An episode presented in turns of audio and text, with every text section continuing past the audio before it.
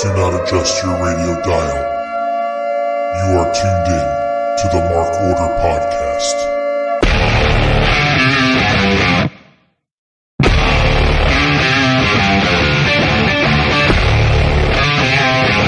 Join the Mark Order.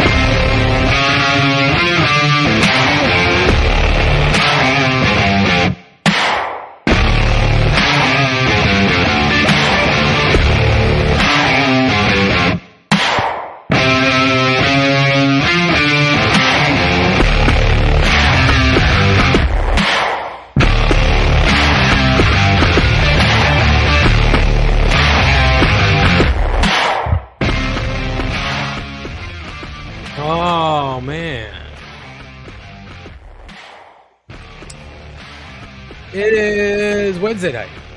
You know what that means. It's time for the Mark Order podcast here on the Shining Wizards Network.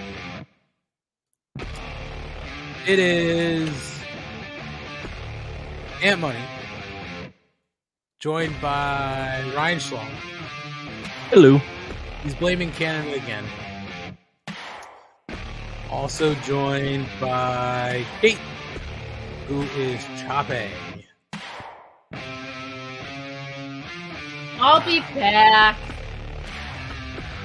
It's like she's on with Phil Reyes. She is Chape. It is very exciting.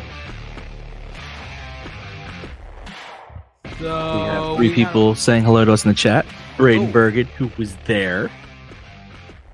Good for him. live on scene. The Brocast. What's up, Brocast? One day I will figure out how you two know each other. Good day. And then Gordon Post. Good evening, Gordon. Gordon Post is always hanging out. We love Gordon Post. We love Berg. We love the Brocast. We love Asian Joe who just checked in. What's up, Hoser? Okay. And the doc is in the house as well. So we're all going to be healthy. He's gonna have a busy weekend fixing everyone's uh, Bleacher Report uh, apps. Listen, don't jinx it. My Bleacher Report uh, has not given me problems for like the last three pay per views. It's actually been pretty good. I can't. I can't complain. Update your software. I don't know. No, mine's been good l- lately. I, I got nothing. No complaints for me. It's been good. We do have a pay per view coming up um, Sunday, the Forbidden Door. We're going to talk a little bit about Forbidden Door because a lot of tonight had to do with Forbidden Door. Yeah, a lot of tonight had to do with Forbidden Door. Well, we're obviously building to Forbidden Door. We also had Rampage Friday. We'll touch on the results, but I didn't watch it. And then we had the debut episode of Collision on Saturday night, which is apparently all right for fighting. Saturday Um, night. It, I said it as a joke and it came true. Who knew? Should have been Nickelback. Um, You're wrong. I'm not wrong. I'm absolutely 100% correct. You've never been more wrong. No, not even in the least. How is that wrong? It's a wrong opinion. It's not. It's 100% accurate. Um but uh I didn't see it live. I know there was a watch along that took place um there was a watch along that took place. And my favorite part is I didn't watch our watch along because it's after the fact. I'm not watching along after the fact. Wow. Yeah. You don't watch a watch along after It's been but watched. Yeah. Um but uh my favorite part is somebody told me, somebody I know had been listening. And the best part was Kate goes, "Can you hear it in the background?" And Ryan goes, "No, I can't hear it at all." And you can literally hear the whole thing in the background. Whoa, whoa, whoa, whoa, whoa, whoa, whoa, whoa, whoa, whoa, whoa, whoa, whoa, whoa, whoa. 100%. Yes, but I'm going to add context. to This when she asked, you could not, and then very quickly, suddenly, you could, and we told her. I was like, "Of course you could hear it. It's in the background." Oh yeah, w- we we we advised I Kate asked. quickly. Kate, I choose was someone doing with my ears. best. choose someone with ears next time to ask. So, what were you watching it on your TV? No, I had a separate computer. So why didn't you just put one ear in the other computer and one ear in the podcast feed? Because I'm not a fucking tech magician. I'm not a technical wizard. How is that tech you, wizard? You literally just need two sets of earbuds. That's too much. No, no. Okay. My apologies. It's also just like I got ADD. It's distracting enough, man. I'm like listening to the broadcast. I'm listening to the people on the watch along. I'm good. I don't need to complicate it more. when Ryan and I did the one for Battle uh Battle of the Belts or for the Belts, whatever the fuck. That show is terrible. But Battle of. when we did it, I just had it up on my computer on my other screen, and I just had it turned way low, and that was a cl- that was a mind fuck at first because Ryan's talking louder than what I can hear in my ear, which is fine. That's what I want. So I'm not distracted. But at the same time, every time Ryan's talking, I'm like, what is that in the background? Oh, yeah. I'm just listening to something while Ryan's also talking. Well, here's the thing, Ant. I don't know if you know this. My internet not so great, so somehow doing it on two computers was better than having uh multiple tabs on the same one open. That is 100% fine, and I get it. You can still have two sets of earbuds. That's just uh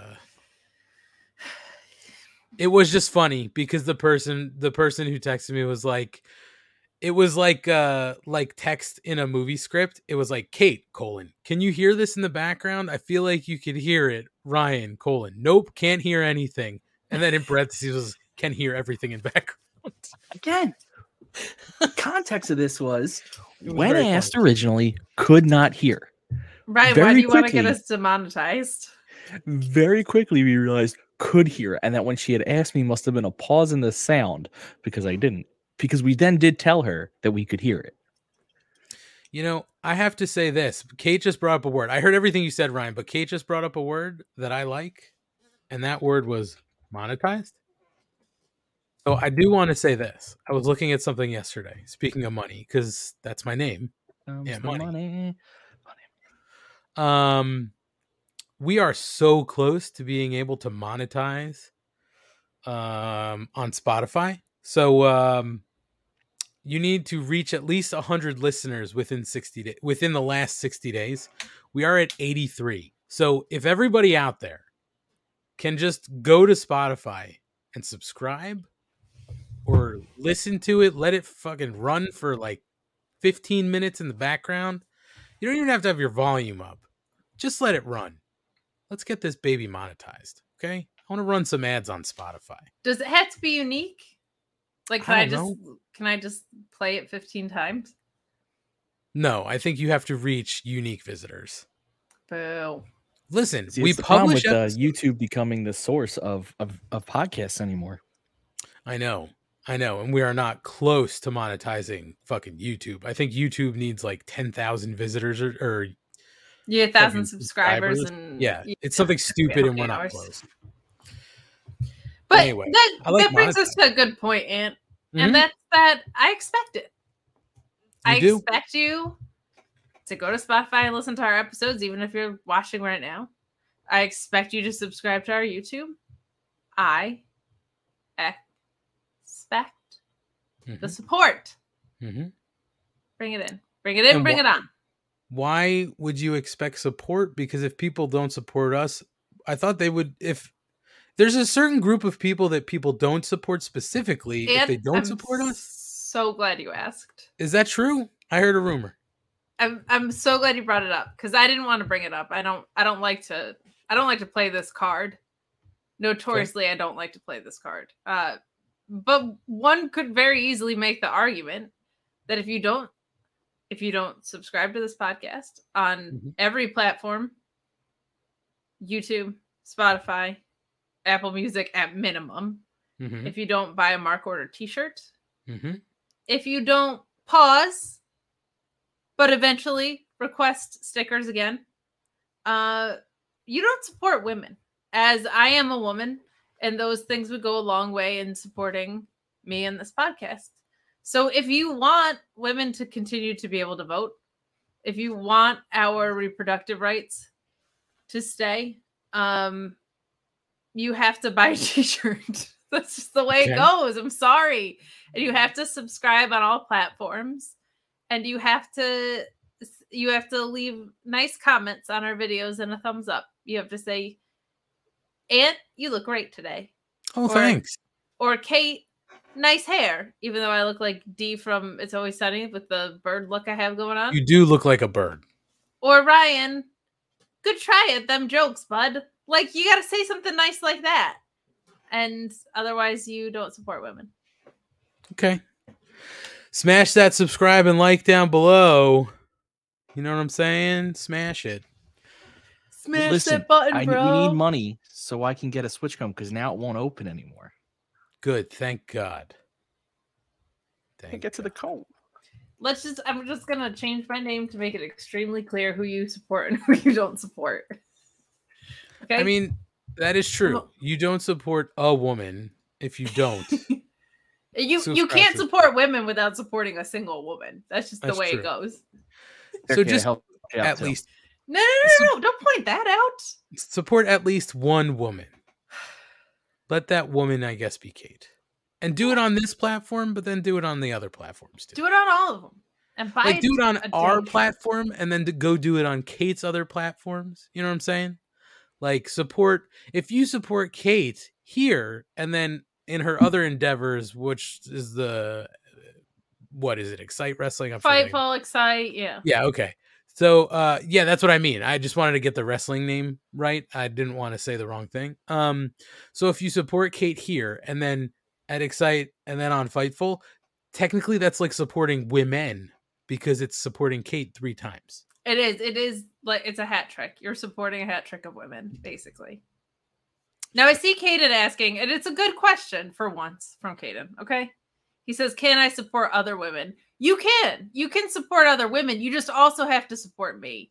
I'm gonna say this though, Kate. I'm just gonna say this. Good question, I guess, for you.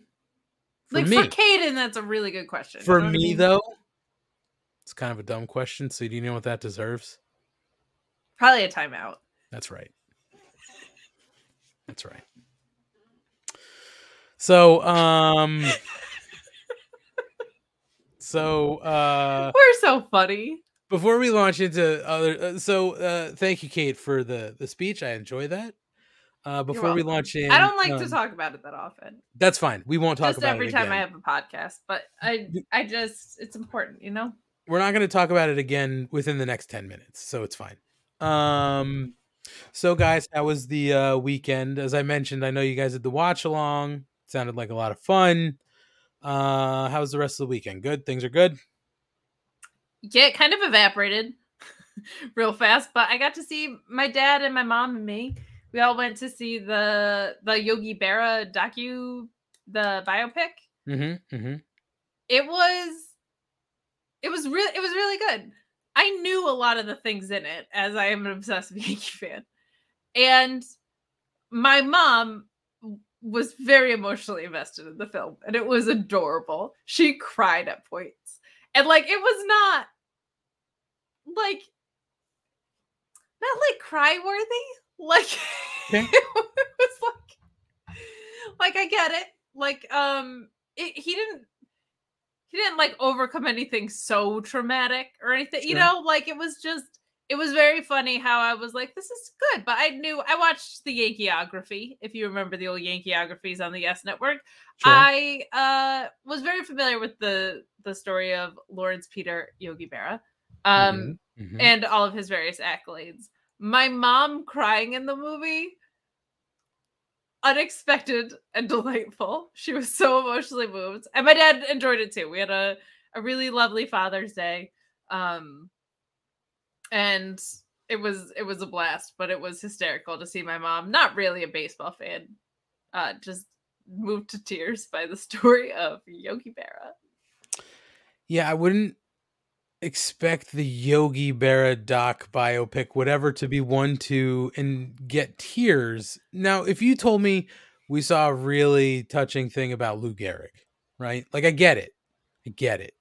Tragic story. The Iron Man can't outrun Father Time or Brittle Bones, I guess, or whatever it does. But, um, yeah, Yogi Berra seemed to live a pretty charmed life.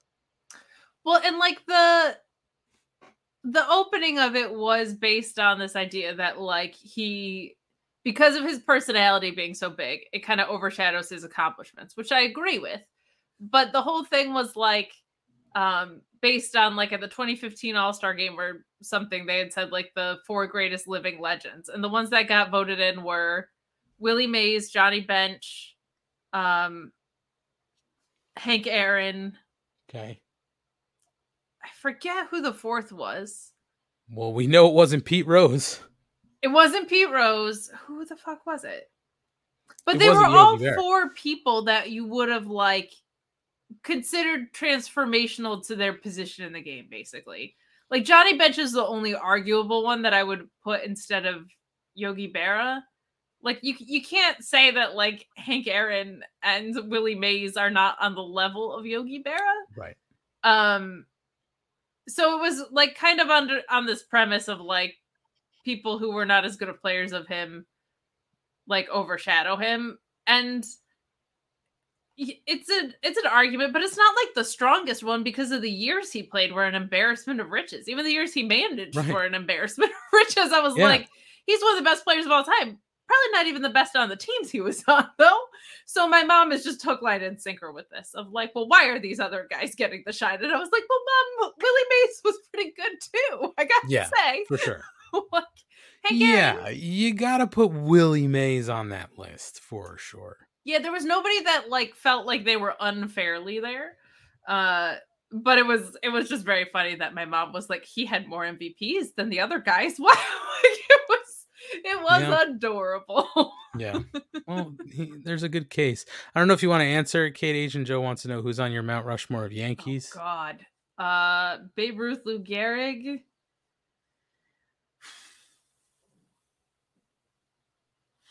I'll co-sign both of those. That those are good.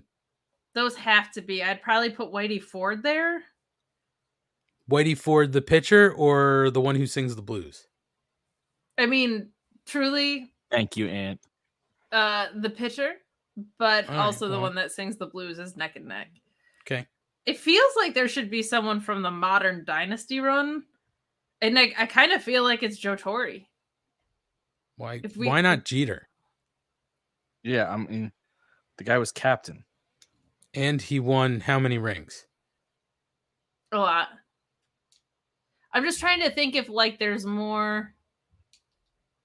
Listen, there were a lot of really great players around that era but no like actually now that i'm thinking about it like world series mvp and all-star mvp in the same time you could also make a case for rivera i'll throw jeter Mhm. on there that's that's a fair fourth but it also just isn't that's what was with that modern dynasty it feels like if you take kind of any one of those key players out of it at any time like it's a huge right. thing you know I mean, I think anybody. I think that's good. Whitey Whitey Ford, Lou Gehrig, Babe Ruth, and Jeter is like a good. That's a solid Mount Rushmore. anybody from the Murderers Row Yankees. You know, you could argue to be on that list. Barramantle, who uh, yeah, DiMaggio. Like it's it's. I mean, I'd argue. I'd argue you could put DiMaggio in there in place That's of Yeah, I'd Whitey take Ford. off Whitey Ford for DiMaggio. I mean, I have a weird thing about needing a pitcher on there, and if you look at his stats, he was insane. it's because you're a catcher. You need a pitcher. You know what I'm saying? Heyo, bang bang Um, bang. What about yours? I mean, I would say Ruth. I would probably throw DiMaggio on there. I'd also put Gehrig there, and then it, I'd have you'd have to put Jeter. But if I'm gonna maybe take Gehrig off, I'll leave DiMaggio, which is really tough to take Gehrig off. Um, it's funny. Marky Mark Kayfabe says uh, for Don Mattingly's, but I would make an argument, even though he didn't win anything, you could put Mattingly on there. You could put, you know what, the maybe the biggest one to miss, and maybe the one that should go on there. You know what? Thurman. Munson. Nope. Therm, yes, you could make an argument for, but I'm going to throw. Here's my four: Ruth, DiMaggio, Jeter, and Reggie Jackson. Okay, I can get down with that. Because Reggie helped them pull out of you know the dark days, and That's then it was fair. dark. It was dark again after you know, but like he got them there. You know, That's very fair. I'm gonna go Chad Curtis, What about Chuck Knoblauch? Shane Spencer, Mm-hmm. Ricky, Ricky all left fielders. That's right. That's right. Uh, oh boy. and uh, um, trying to think of like a Mariano Duncan. We'll go with Mariano. Duncan. Ooh, we win today. We play today. That's it. That's it. Maybe a Graeme Lloyd, if I can interest you in a lefty. Hmm. Graeme Lloyd. Why are we not doing the great Phillies Yankees crossover, Bobby Abreu? Hmm, you could. Oh, I love Bobby Abreu actually. I could tell you. Philly who- fanatic, Chase Utley, Chase Frenetic. Utley, and Chase Utley. and I'm No. writing the same letter. My my Mount Rushmore. My Mount Rushmore of Phillies is just for John Kruk. Yeah, let's go. I mean, if we're going by personality, sure.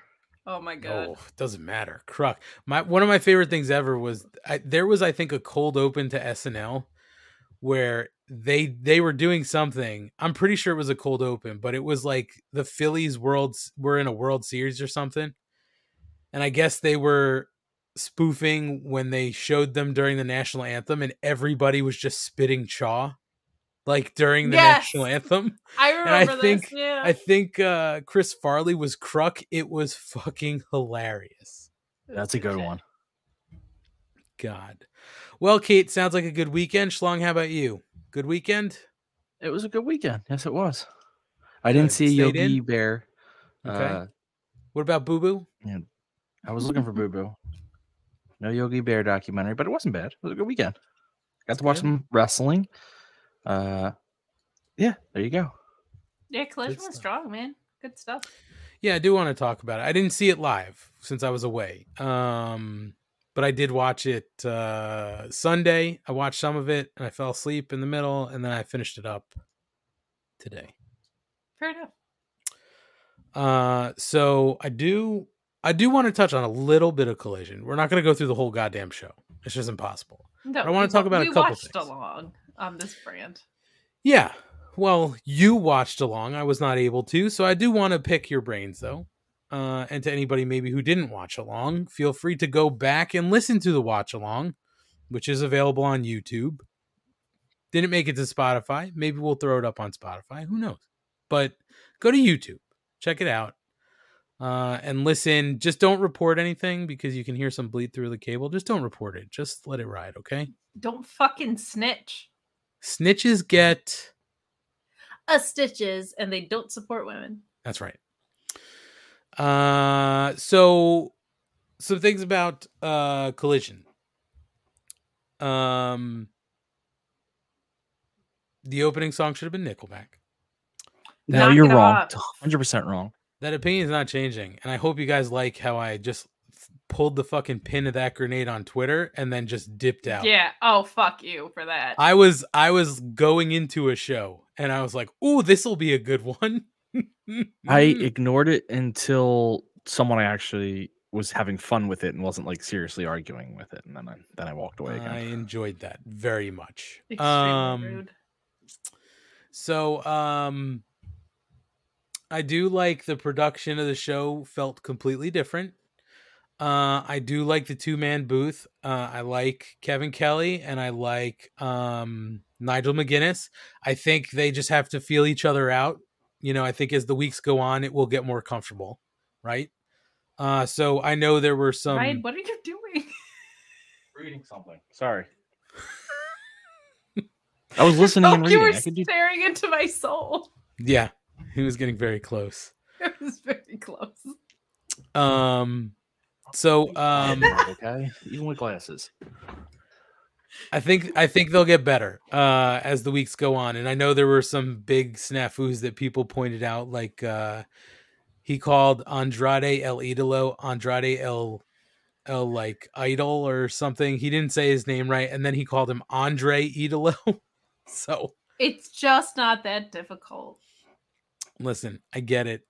Uh, I maybe feel some- like can I Ryan's breathing on me. I can feel it. oh, it is gross. steamy. Ugh. Get a Um, mint, dude. so I, I like that kind of stuff. Um, we didn't need JR there for the main event. We're going to talk about good old JR and news and notes later, so we'll leave that be. Uh, but as far as what they put on screen, I thought it was uh, good for night one. Um, I'll kind of go through a few things in order, but I'm not re you know, we're not doing this like our dynamite rundown, right? So the opening promo uh from what I read was off the cuff. He had a couple things he knew he wanted to get across uh with a few punchlines, uh but it was apparently off the cuff. I'm to say this. I don't ever want to hear him fucking say I deserve this or it's my time. That's it's not a thing anymore. He's established. It's not his time. He doesn't deserve anything to in my opinion. Is it good he's back for them? Sure, absolutely. Because I believe the numbers came out and um they said it got 816,000 viewers Saturday night, did a 0.33 rating with 18 to 49 year olds. Good for third among cable originals, uh, coming behind ESPN's coverage of UFC Fight Night and the College World Series. So it did very good numbers. I think people were way interested. That's fine. I am just personally over the it's my time, I deserve this, you know, blah, blah, blah talk track. No problem with the rest of it. Everything else is fine. The red bag thing was a little weird, but I get what they're doing. Uh, I think part of the my time thing is he kind of has to go back to the fact that he never actually lost the title, right? Like I there was a lot there were a lot of people who didn't like this and I get where they were coming from. I think there were a lot of people that I, th- I think it's getting abundantly clear he's going to be turning heel soon. And I, I think a lot of people felt like uneasy was the word I heard being thrown around the most. Um, it, they're kind of in a damned if you do, damned if you don't situation, right? Like if you acknowledge it, you put a magnifying glass over everything, but you can't not acknowledge it. Um, and this felt very. I said before I even watched it back, I was like, this feels very The Rock heel turn era punk to me. And then there were all these little things like um him taking the flag off the microphone, which is exactly what he did before that promo. He has the same look. So I on the on the implication he's turning heel, I really like it. I also feel like it's the first episode of a wrestling show. You're probably gonna stu- strum up a bunch of bullshit, even if you can't immediately do it or maybe ever do it. Like you, he put he put a money's on the table promo out. Uh, but the it's my time thing I think was designed to make you not like it and is also just like an iteration of like, hey, I never actually lost the title. I got fucking injured. Right. So he he kind of has to say that. Um But what I- does he deserve? his Well- his title back. He never lost it, right? So I don't think he's coming for MJF tomorrow, but like if you're giving a promo and you look at where you left off, you left off as champion. So I feel like you kind of have to. Um but I I think it's it's exciting. It, it wasn't my favorite thing on the show and I'm the favorite I'm the the biggest CM Punk mark in the world, but like Andrade and Bud Matt was an unbelievable match to me and I really liked the match that it was but I think we might get. I think this upcoming collision, we might get something really, really fun, which we can talk about later. But like, Yep. who that four on four match is begging for a heel turn, in my opinion. So, um, that'll be the first show he's on that's out of Chicago. So that would be a good place and way to do it. Uh, right. but there's there's some interesting notes that he sprinkled into the six man that I think could indicate that he's turning heel sooner rather than later, which I think is absolutely the right call because I think you're gonna have Ricky Starks as a main event face on Collision for sure. Yeah, you know, I, and I'm with you on a lot of that, Kate. I just think when you when you go out and say things like "I deserve this" and "It's my time," I think it comes off wrong. You know, like you're not you're not a 20 something trying to make it. You've been made. You know what I mean? And it just sounds it comes off wrong to me. I get what you're saying about the context. That's context isn't the problem. I just the words don't come out right to me. And I just don't need to see it anymore. I don't need to hear it. But he did exactly what they needed him to do, right? You address the elephant in the room without addressing the elephant in the room. You bring the belt out in the bag, you don't show it, right? Like you address that. You know, you pop the crowd huge at the start, you get big numbers. Like that's all they could have asked for. So it worked. It worked perfectly. Asian Joe brings up a really good point, and that doesn't Ryan say, I deserve this. It's my time every podcast episode. Does it bug you, Ant, when he does that Oh, on the God. podcast? You're not supposed to bring it up here when we text back and forth about it. I'm trying to pop a rating. Oh, I guess you're right. Yes, you're absolutely right. I don't like it. Thank you. Rude. Um. Oh, there he is. Uh. Oh, wait, Kate. What are you? You reading? I'm just something? reading something. Okay. I would think the glass. Notice how we hear her better when she gets closer? It's almost like she. I know. Oh, needs to move where, her mic where? Do you hear me Talking into a now? Mic. Yeah, that's way better. Tell me when I'm telling lies. You're telling lies right now. You're telling tall tales outside of school. That's what I can say. What is she doing? I'm adjusting some settings. Kate, you know what would happen if people bought shirts? We could get you a, a mic stand. It's true. It's true. I could also scoot closer to the mic, but then my chair gets all wonky. Oh boy. Don't wonk your chair and then you'll kick they'll kick the wires to your computer and it'll be a whole thing. Um uh the Wardlow Luchasaurus thing was weird. We'll see what happens with that, but um I have a feeling Miro's coming for that, so we're not going to dig too deep into that. I want to kind of focus on the guys who returned. Buddy Matthews, as you said, and Andrade El Idolo, I thought was a fantastic match. Andrade looked good. Um, doesn't seem like Buddy Matthews has a problem with people who lay their shit in because it looked great.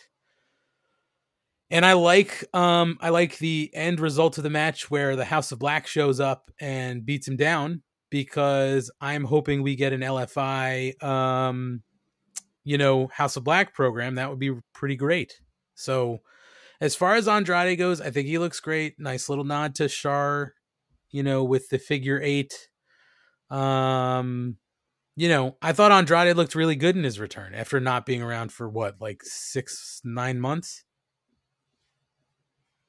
Yeah, I thought Andrade was was great here. Um I do want to briefly touch on the fact that Christian was the only one holding the title at the end of that Luchasaurus title win. Like Yep. he didn't he didn't get a uh a lick of that title and what made me happy about that is I think it's going to end up in Christian's hands and that baby money is going to be right. I think I think there's some good in Luchasaurus and he's going to turn back face. There's some good I- left in him. there's some good left in him. what a precious little fella. Uh but yeah, this this Andrade Bud Matt match was fantastic. Like even the way that they had the lighting set up for this one, I thought was really, really cool. Like it just so all encompassing. It was kind of the most establishing story on Collision, in my opinion, and that like, okay, so the next step is Andrade is gonna have his friends come in, right? Because we got Malachi Black and Brody after. So it was nice to have something where you're like, I see where this story that it just started on Collision is going. We got a little bit more of that that was built out on Dynamite tonight. I think it was a weird call to launch the show the day or the week before a pay-per-view. Like that's just weird timing. But uh they got they got the job done. But this match to me was was the best thing of the night. I I thought it was extremely well done. The story that they were telling with the um bum shoulder and tricep of Andrade with the knee of Buddy Matthews at the same time. Like I Yeah. almost bit at that. Like they did a really, really good job selling. And the way the match was architected was just I, th- I thought really well done and, and pretty brilliant. So good stuff in that match. That was my favorite thing of the night. It was an excellent match, and I do like what they're setting up here, so it's good. Um Miro Tony Nese in Miro's return. First of all, I can confirm Tony Nese is a trainer. Mhm. Uh I just have to go back to training. Mhm. Um so that's true. Uh and what I can also confirm is that Tony Nese doesn't win matches because for some reason he takes these goddamn battle royals and he's the first one out and then for some reason he's signing open contracts uh, uh, you know against Miro somebody tell Smart Mark Sterling to to do better for his clients. I know they said that on commentary, but they are right. Um, and really, I mean, I only bring this up because I want to. Or uh, Miro, I thought looked really good in his return. It wasn't a straight up squash, you know. He got hit a couple times, he took it, and then, God, he looked great. Um, you know, I just um, if you have to ask me, I think Miro's the next person to get that TNT title. Maybe why they took it off Luchasaurus, or sorry, why they took it off Wardlow so it can transition to Miro without Miro having to go through Wardlow. But I don't know. I feel like that feels right. I know Miro already had that belt, but I think he deserves that belt back. And I am excited to see um, what's going to happen with Miro because um, he just looked great, and I think the fans like seeing him back. He got a good response. I didn't necessarily have a problem with this, except that it was just sort of like a random match. But what do you, you know, he's just returning, so that's a nitpick for me. I thought he looked good. What do you guys think? Uh, I I thought he looked great. I um I felt like Tony Nese was the perfect dance partner for him. The way he was bumping for him looked really, really good. My Fight Club co-host said he wants to see Miro do a promo against Luchasaurus where he promises for his Redeemer to make dinosaurs go extinct a second time, which I Yeah. thought was a really, really fun shout because Miro has such great comedic timing and, and presence about him. I was like, oh, that would be fantastic. Uh, my Redeemer, First time it was the meteor. This time it's Miro. Like it'll it would be so good. Um so I I would love that. I'm intrigued to see what happens with this international title four pack because I could also see Miro coming for that international title for a Bulgarian dude. Um and then you have a little bit of time to play with Luchasaurus handing it over to Christian. And I, I think Christian should have a transitional run with it, but like not so short. I, I think people are so into this Christian run. I'm one of them. They they want to see him carry it for a little bit. I, th- I think that wouldn't be the worst idea. So we'll see what comes of it. But as far as that match, I thought Miro looked fantastic physically too. He's always had a presence about him, but he just looked really really fit and um. I, I think he's going to be a really anchoring presence on on Collision. I think he'll do great work. Yeah, I uh I just think that Miro's been missing for a while and now they have something for him to his, sink his teeth into with the new show. So I'm I'm for it. Um also, I don't remember if it came here or somewhere else, but um I liked the promo that they put together for Scorpio Sky. Uh I just wish that you could see what the fuck the card said before they cut to commercial. Uh at least on what I was watching. It cut to commercial like the card came up and i'm pretty sure it was going to say like scorpio sky appears next week or something.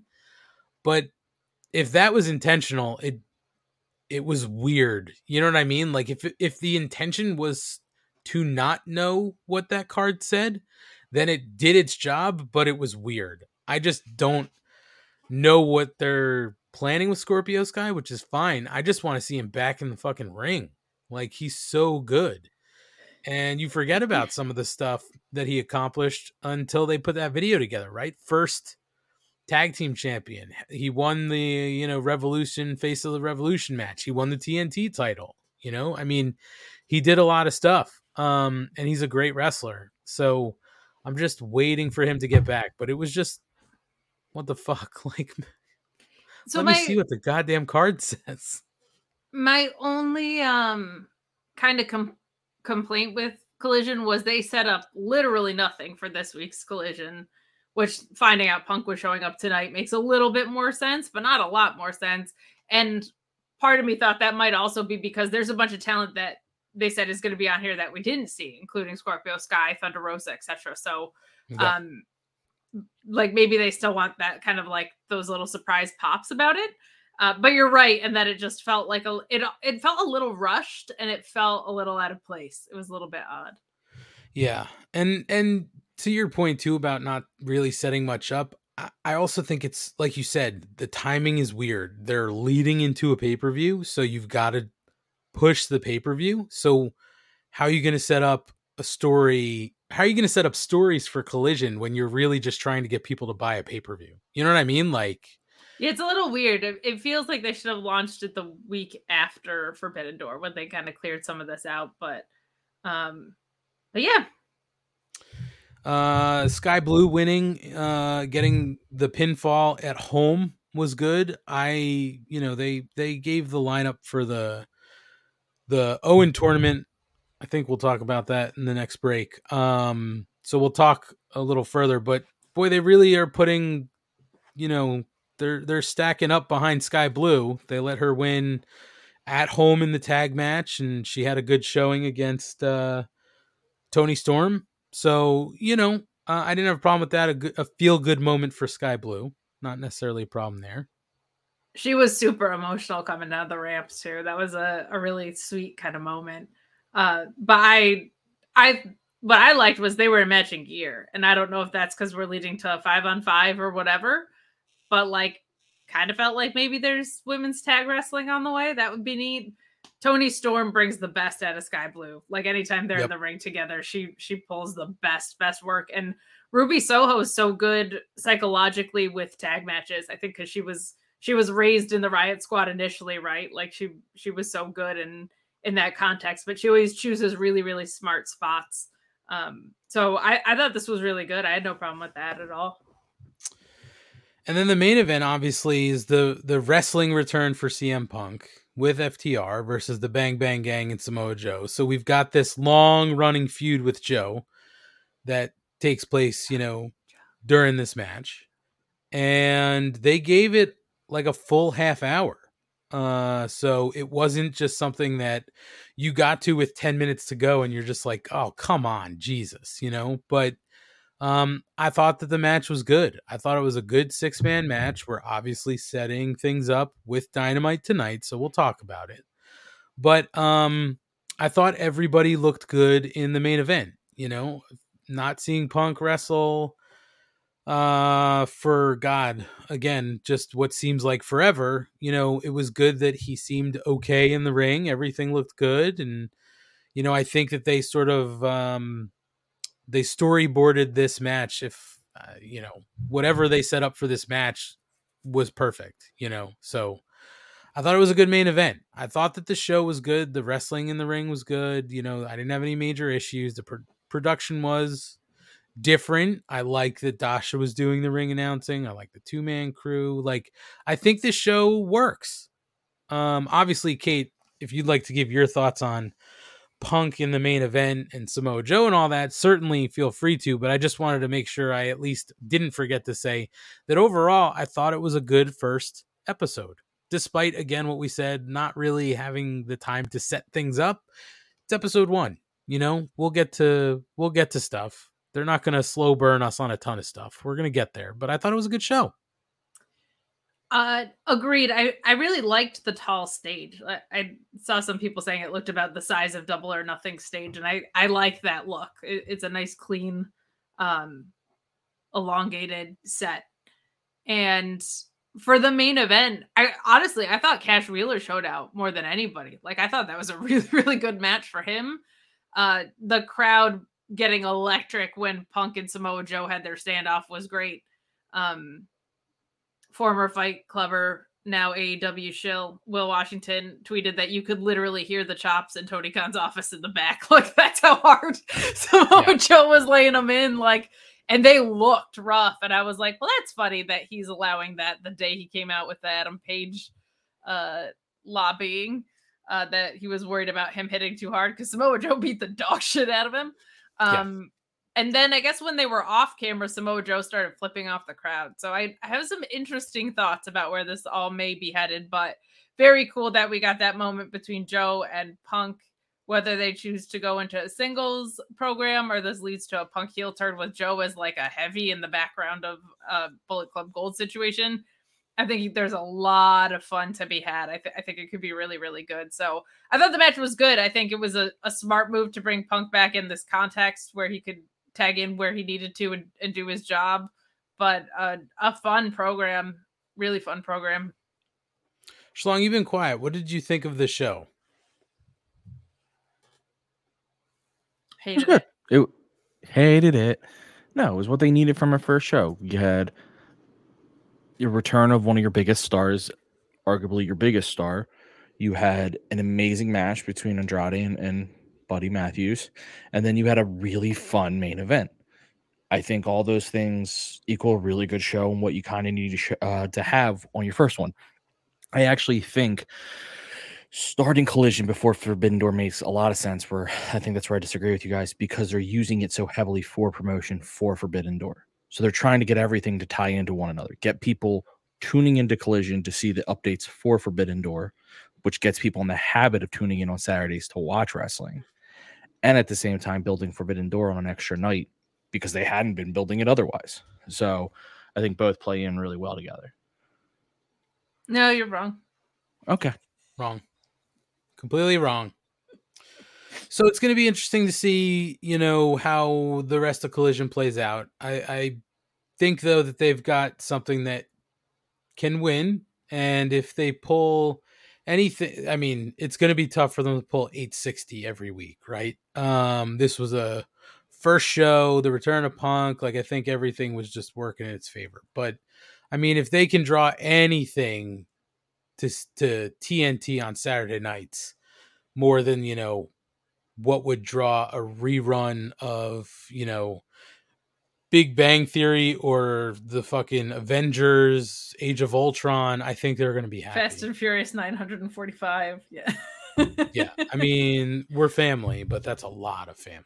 it's a lot of family and you know a lot of people were like a saturday wrestling show like what what are you going to draw 700 maybe and the other side of that is it's it's kind of easy outside of sports to be number one in the ratings right so outside of college football and stuff um and when other people have playoffs and whatever which is a risk for any day of the week.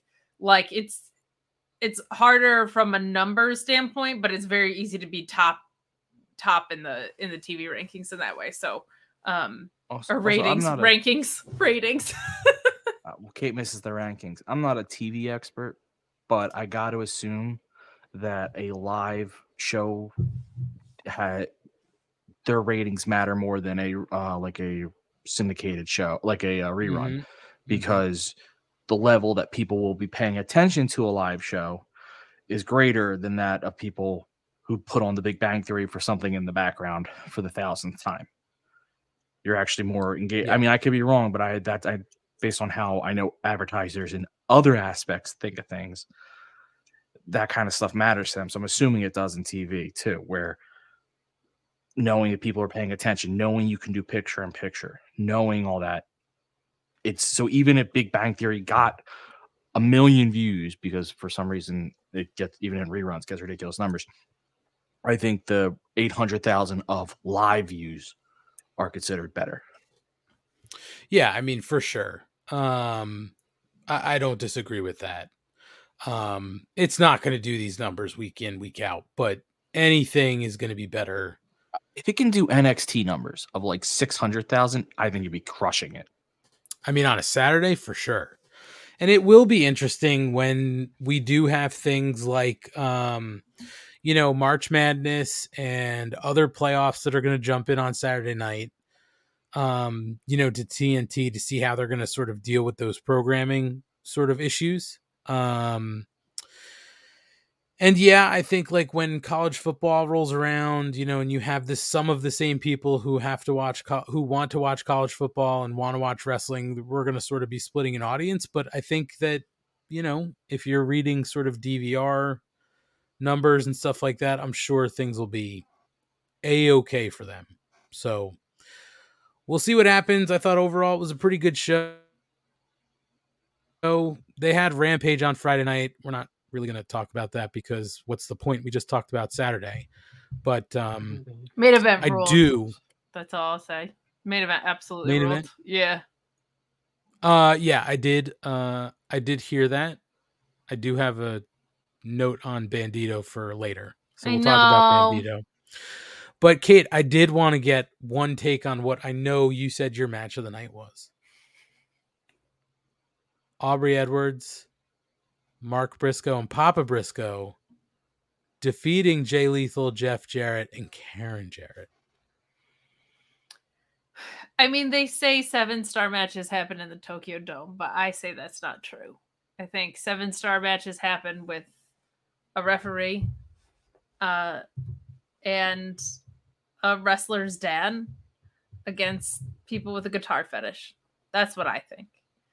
So it's just not for me, man. Like I don't give a shit at all about any of this.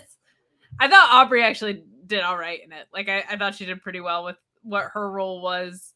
Um, she's a trained wrestler, so that that made me feel better from like a real life perspective that she knew what she was doing in there. Um, but I we're gonna talk about Jeff Jarrett later. Like this shit just Yeah, ain't for me, man. Like I it's not I fully acknowledge that this is great for the people that like it. I'm not one of them. That's weird because you said this was your match of the night. So I just find it weird. I think you're living a double life. It's just it's hard when something is so like it was so much better than everything else that it made me not like the rest of the show. So I I Oh, don't okay. like it. You know what I mean? It's just I like, you. well, when you set the bar that high, how am I supposed to enjoy anything else in wrestling? So for those reasons, I didn't really like it. Okay, I understand. That makes sense, sort of, but I get it, sort It of. makes perfect sense. Perfect sense. What else is going to make perfect sense is the fact that we're going to step away since we've been going almost an hour, and then we're going to come back and talk about Dynamite because uh, there was a lot to discuss from Dynamite. Obviously, building to Forbidden Door this Sunday, so it was a lot of build up to Sunday, uh, and uh, you know, sort of setting up some stories. I think even beyond Forbidden Door. So we've got to talk about that. We've got news and notes and other fun, happy horse shit that we always throw in during the discussion. But before we get there, we are going to step away and uh, you're going to listen to some words from some of the other shows that are part of the Shining Wizards Network. We'll be right back here on the Mark Order Podcast. Every one of you for tuning in every Monday night to listen to The Shining Wizards. If you'd like to continue to support us outside of listening, we've got a few ways for you to do that. If you shop at Amazon, go over to amazon.shiningwizards.com, do your shopping as usual, and when you make your purchase, a little bit of that purchase price will go back to support the show. If you like to wear t-shirts, merch.shiningwizards.com will take you to our Pro Wrestling Tees store where we've got over a dozen great designs from over 11 years of professional wrestling podcasting. You can become a Patreon supporter at patreon.com slash wizards podcast, where each and every week we call out your name as one of our show producers. And the more you support us, the more things that you're entitled to receive. And believe me, they are fantastic. If you can't support us monetarily, if you don't shop at Amazon, that's absolutely fine. Continue to listen to us wherever you listen to us on the World Wide Web. And make sure you like, rate, review, subscribe, do all that good stuff. Doesn't cost you anything, helps us out, and we can continue to bring you the love fest that is the Shining Wizards. What's up, folks? It's your boy, the Impact Player, Mr. Philly Ray, inviting all of you to check out the Turnbuckle Throwbacks Wrestling Podcast. Join us as we cover all things current in the world of pro wrestling, as well as paying homage to the old school, the squared circle. So listen in and find out why we are the recognized symbol of excellence in sports entertainment broadcasting.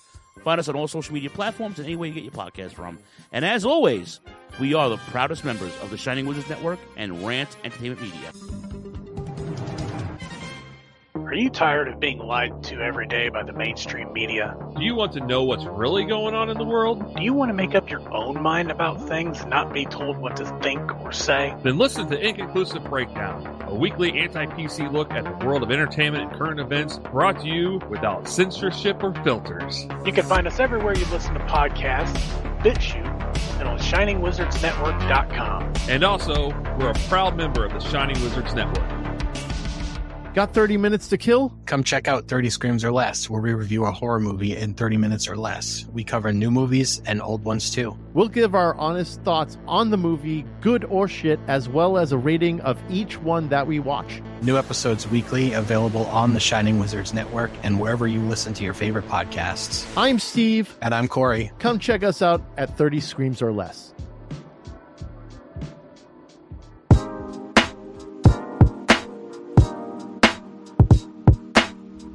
G'day, guys. My name is Thomas, one half of the Brocast Podcast.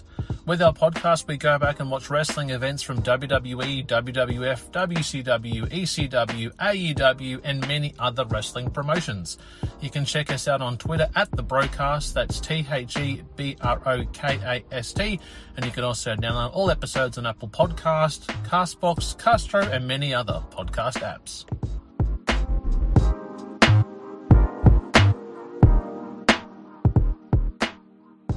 You like your music heavy, then check out Radioactive Metal on the Shining Wizards Network. For over 16 years now, Radioactive Metal has been one of the longest running podcasts. Over the years, we've interviewed some legendary metal acts, had some awesome discussions, and cranked a hell of a lot of tunes. So join your cool Uncle Snowy and his co-host Aaron for the audio mosh pit that is radioactive metal here on the Shining Wizards Network. Well, the action is underway.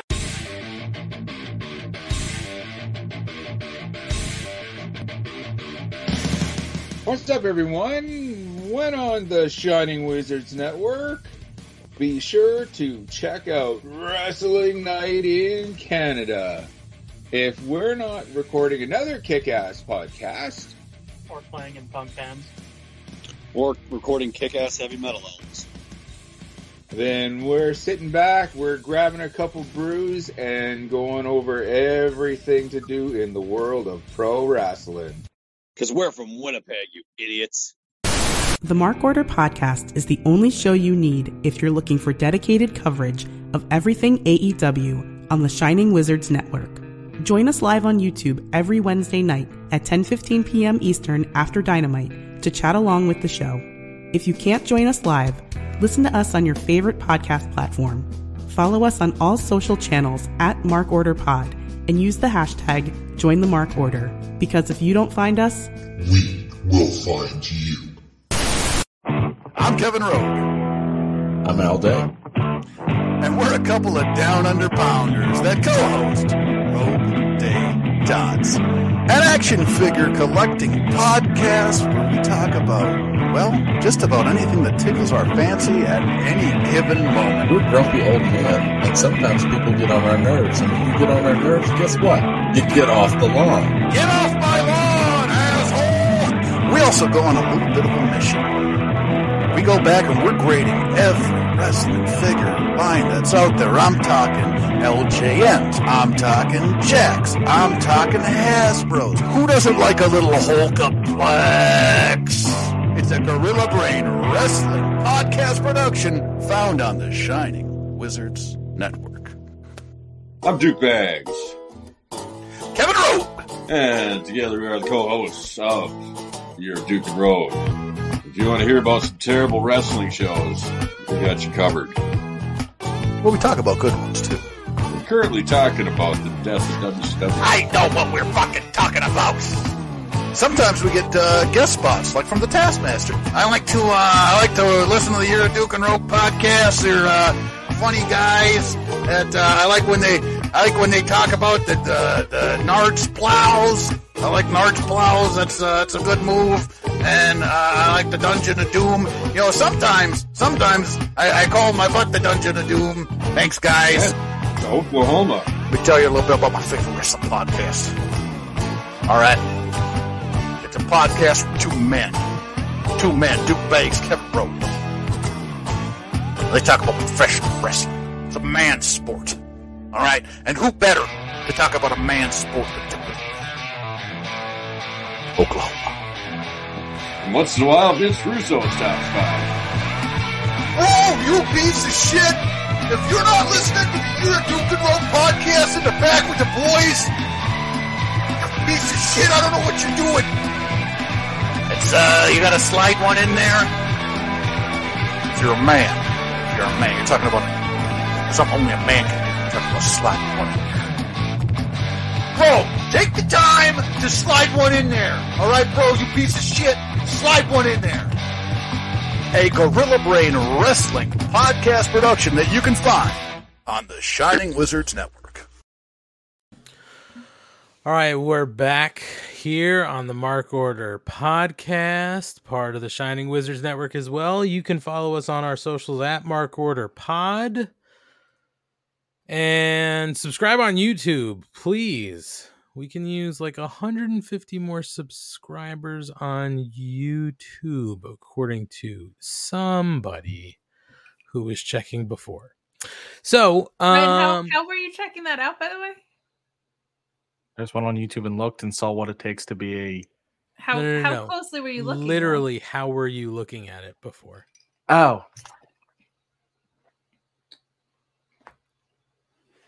I always feel like somebody's watching me.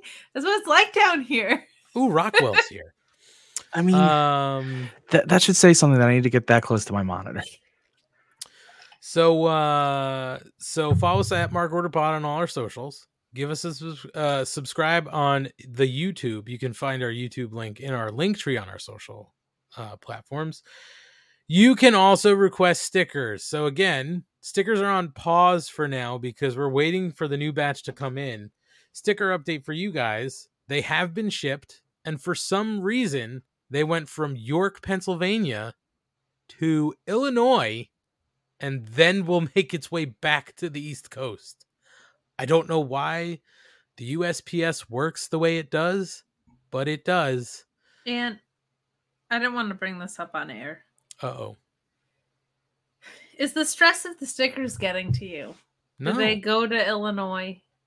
Because first we got, I don't even want to bring it up, the Jesse Ozog incident, right? We all know. You said you're trying to do better. Is this better? Really? Stickers going to Illinois and then back to us? I feel Listen. like you're um the the game the game's wearing you out and i'm i'm a little concerned about the quality of our, our customer service here at the Mark Order podcast Well, it's not. And I uh surely will let you, Kate, take the reins if you'd like to. I'll send the stickers to you, and then you can be responsible for printing, shipping, Mm, signing, I writing addresses. just like that's not very supportive Postage? of women Okay. Okay. that I feels like they're overloading women Oh, I see how it is. Well, anyway, you can request stickers if you go to the link tree in our bio and get on the wait list. But I got news for you people. Once we're out of these batch of stickers, we're gonna put a full pause on stickers for a while because uh we can't uh we can't just be reordering stickers all willy nilly. Uh because we gotta make some of that cash back. But you can request stickers. All you got to do is hit the button in our link tree, fill out the form in Google, and then we will send you out when we get stickers. If you if we have enough to send out, we will send out some Mark Order podcast stickers, version 1, version 2, and soon to come version 3, which is a different sticker. So, uh get on the list and we will get them out to you as soon as we get them in. And we will and send us pictures with them i want i want to see i want to see them all please send it to us. But you know what, Kate? I've actually got I got uh I got something I want to share. Um and a request. Okay? I don't make a big deal out of it because it's just I don't. Mhm. Uh I'm going to be like well, it is now 40 minutes from midnight here on the East Coast. Do you know what June 22nd is? I don't know what june 22nd is June 22nd is my birthday. i thought your birthday was in july did i make that up i Uh, made that up Yeah, you did. Um happy sorry, it looked like I birthday shut the f up It's fine. It's fine. That's not the point of this. The point is not to look for people to say happy birthday or anything like that. I bring it up because I have one birthday wish.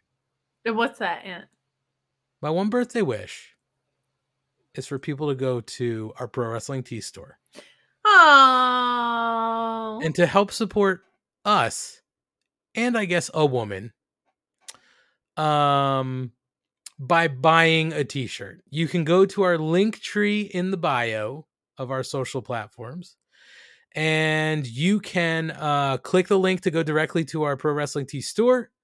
You can uh, go to prowrestlingtees.com slash mark order pod, or you can go to Pro Wrestling Tees and just search for the Mark Order podcast. We have four t shirts up, two front prints, two double sided prints, front and back.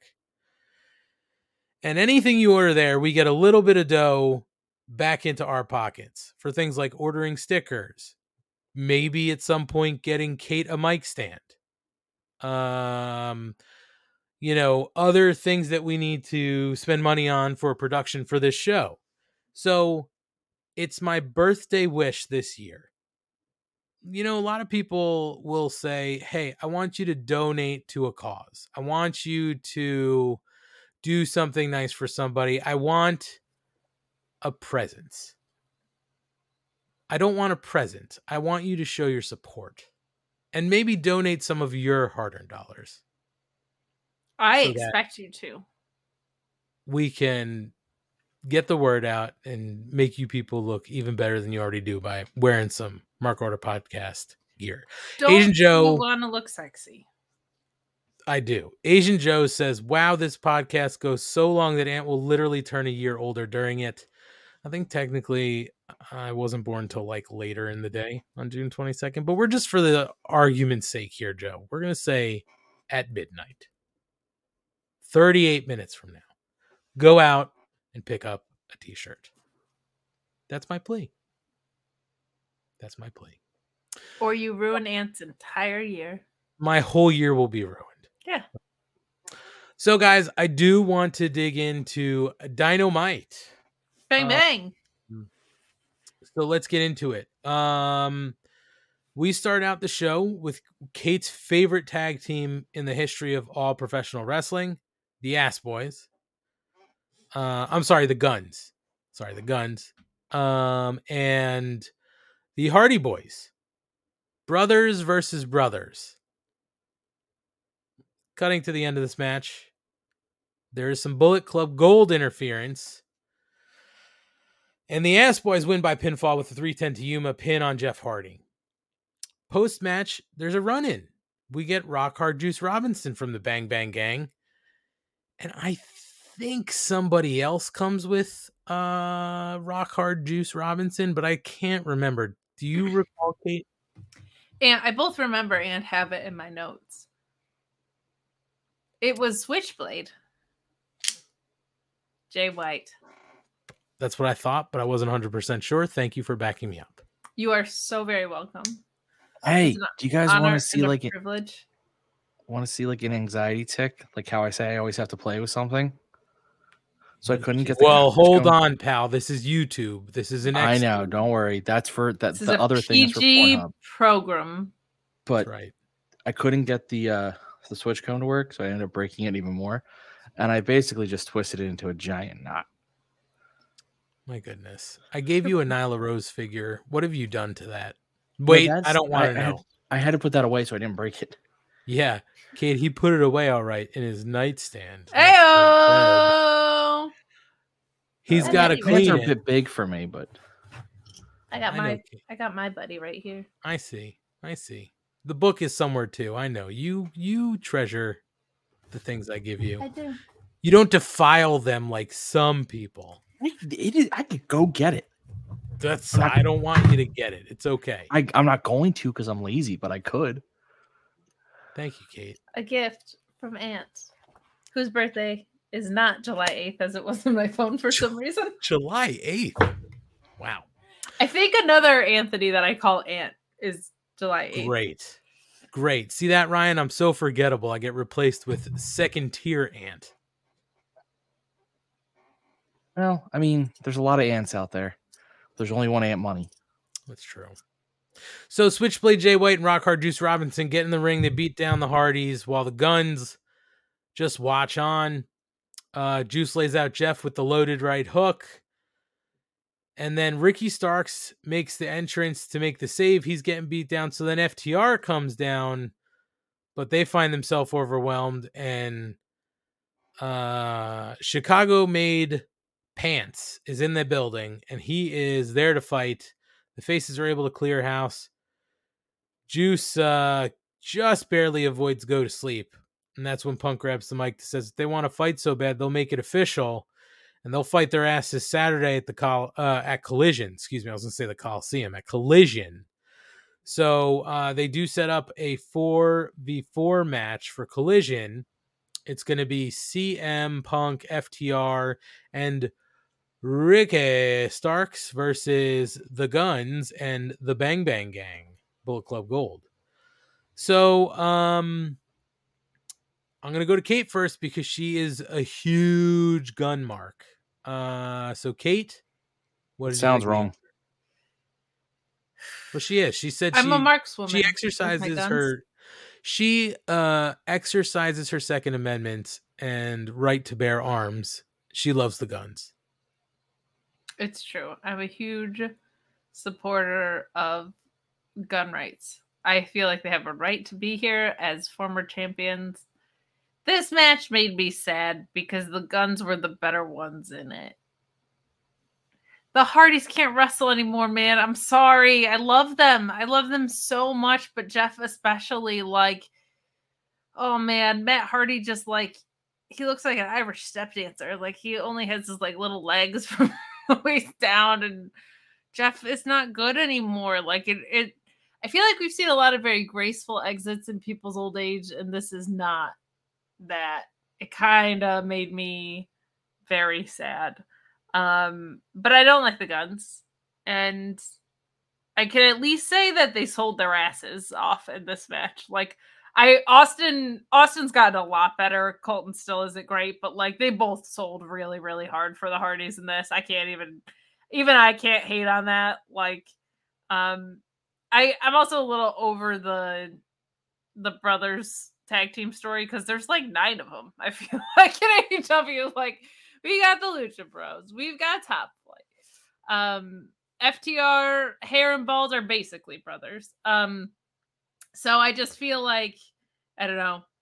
This wasn't enough of a story to get me interested, and it just made me really sad because the Hardys are just not very good in the ring anymore. It, it, broke my heart a little bit. The post match I thought was great. I loved Punk's line of the uh four on one. I like my odds. Four on four is a funeral. I thought was a nice little line. And I don't know, man. I can't get this booking out of my head that one of my co-hosts came up with of like turning heel on FTR is a good way to make sure Punk's not a tweener. Like it's a really, really good call. And if you have Jay White and CM Punk on the same side of things, that's a real interesting stable all of a sudden. And Samoa Joe just like popping up and the guns there to eat your pins. That's a good way to make someone a heel in a hurry. Um, and you could set up Bullet Club versus Bullet Club if you wanted uh, at Forbidden Door. It might be a little late for that, but Jay White and CM Punk on the same side of things is like a very, very, very compelling thing from the types of heels that they are. I feel like they're similar in really good ways and very different in really good ways. And I don't I think we've kind of progressed past the this guy is the mouthpiece thing. And I, I think like in New Japan that's not really a thing. There's a leader, but I don't I don't feel like a mouthpiece all the time. Um so I I don't know. I I'm really compelled by that booking. I want Punk to work heel. And Jay White obviously has like his you could very easily create grievances with the elite with him too, like if they were to ever get there. Um, and the idea of CMFTR not being enough for Punk or just keeping FTR face, I think is a, a, a fine move because they're still so over right now as champs.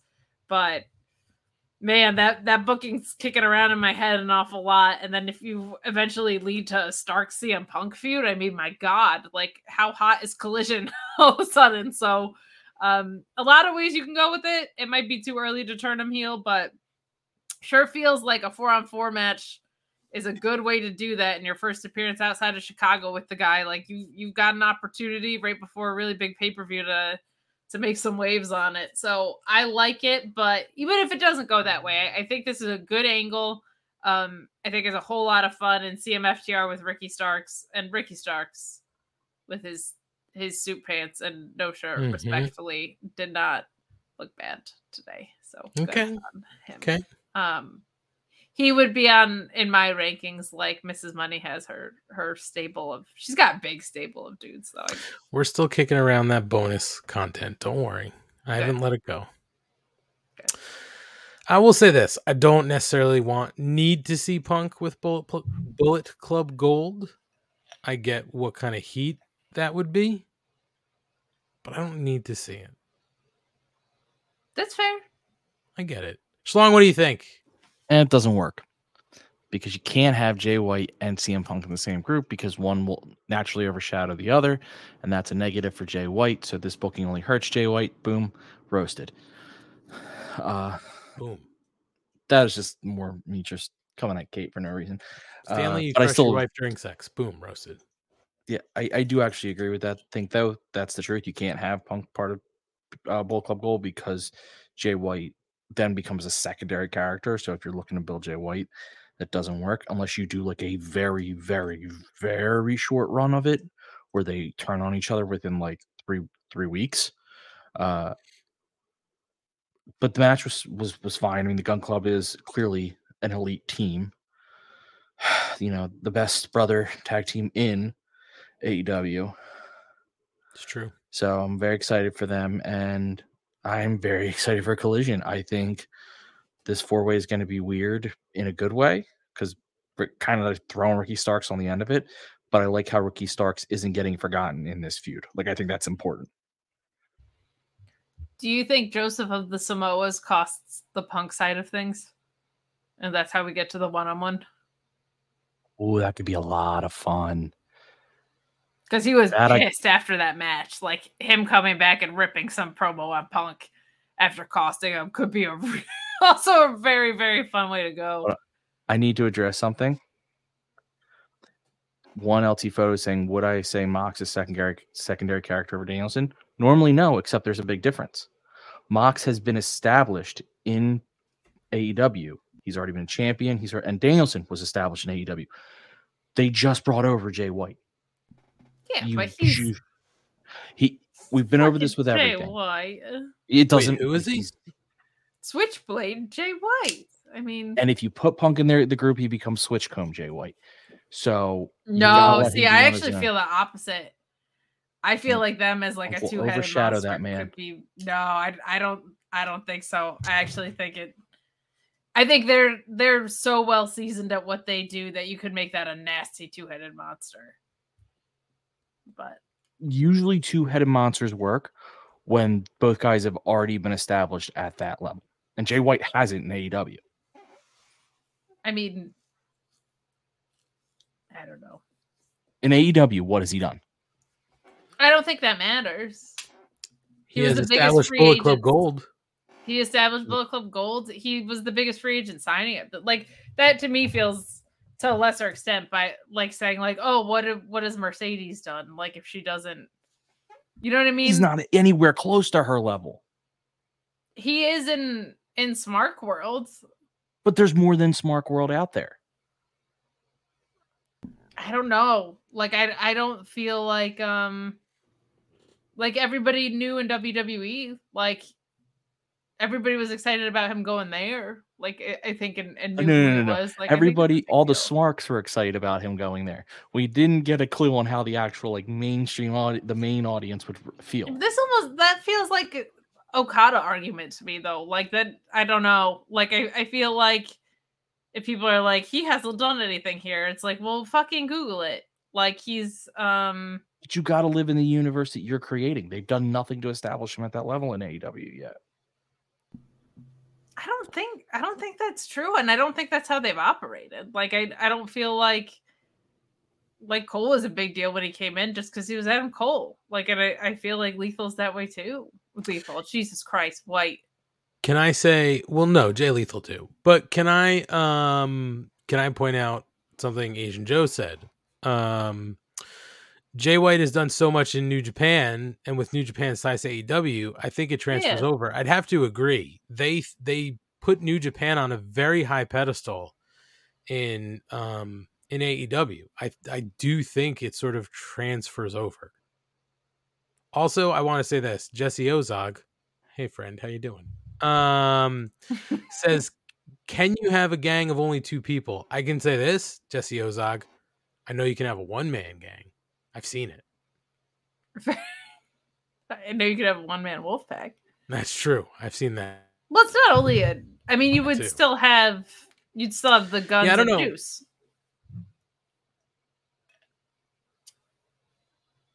Right? It's true. Yeah.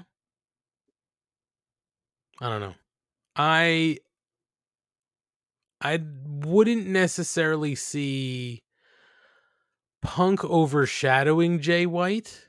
That's not the reason I don't want to see it. I just don't want to see it because I don't want to see it. I don't think CM Punk needs a a stable to be part of. I truly don't. There are some guys I just don't think need to be part of a stable. In all honesty, I didn't necessarily think I needed a stable of like Moxley and Danielson and Claudio and and Yuta, but it worked. I just don't to me it would just be well okay, but now I'm starting to think does this is this then would that be a way to get to Kenta CM Punk? Because CM Punk would now be part of Bullet Club Gold. Kenta is part of Bullet Club. Bullet Club probably doesn't think Bullet Club Gold is a real fucking thing. Um, There's more issues now, even though somebody's mean- stealing somebody's finisher.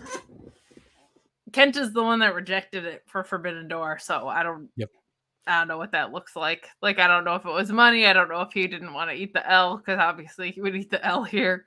Yep. Uh, but also it's wrestling. Who knows? Maybe it's still gonna happen. Well, either way, we'll see what happens on Collision. But we're gonna move forward, uh, and we get our video package leading into the next match, which is Kate's match of the night. MOTN, baby. Jeff Jarrett versus Mark Briscoe in the concession stand brawl.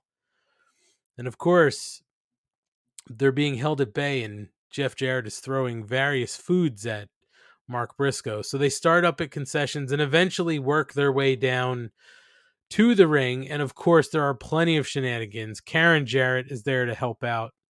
Uh, Sanjay Dutt is there to help out.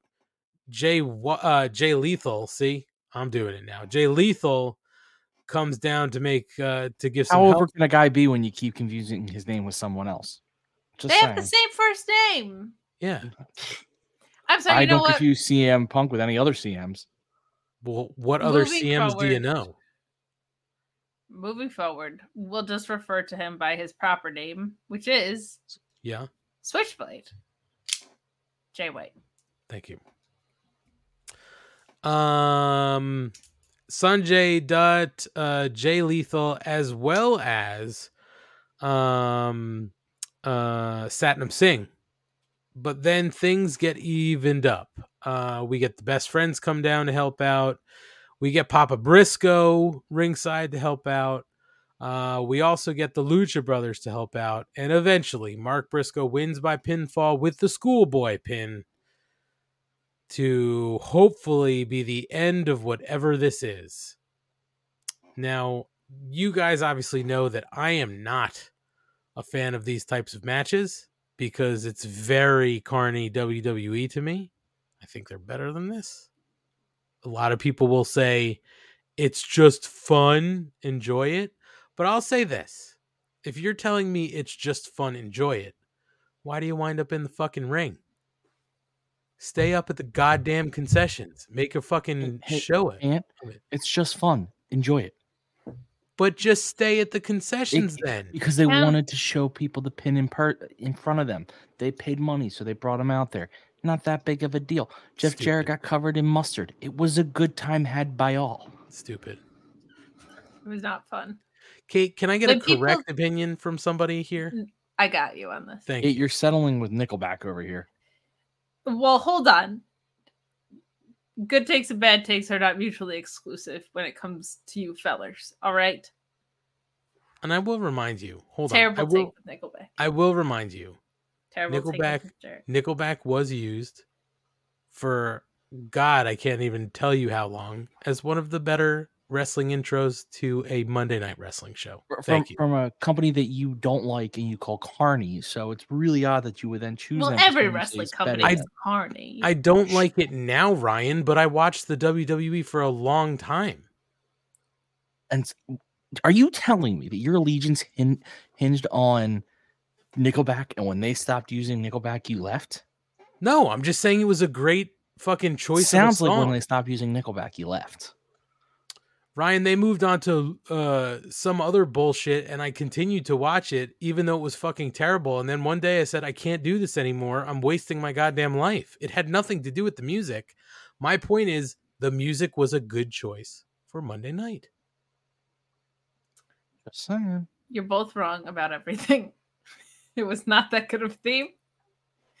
Jeff Jarrett in this match. It was a tribute to a match that they kept making sound like it was a hometown angle, which is nine hours the fuck away. This was so stupid. I hated it.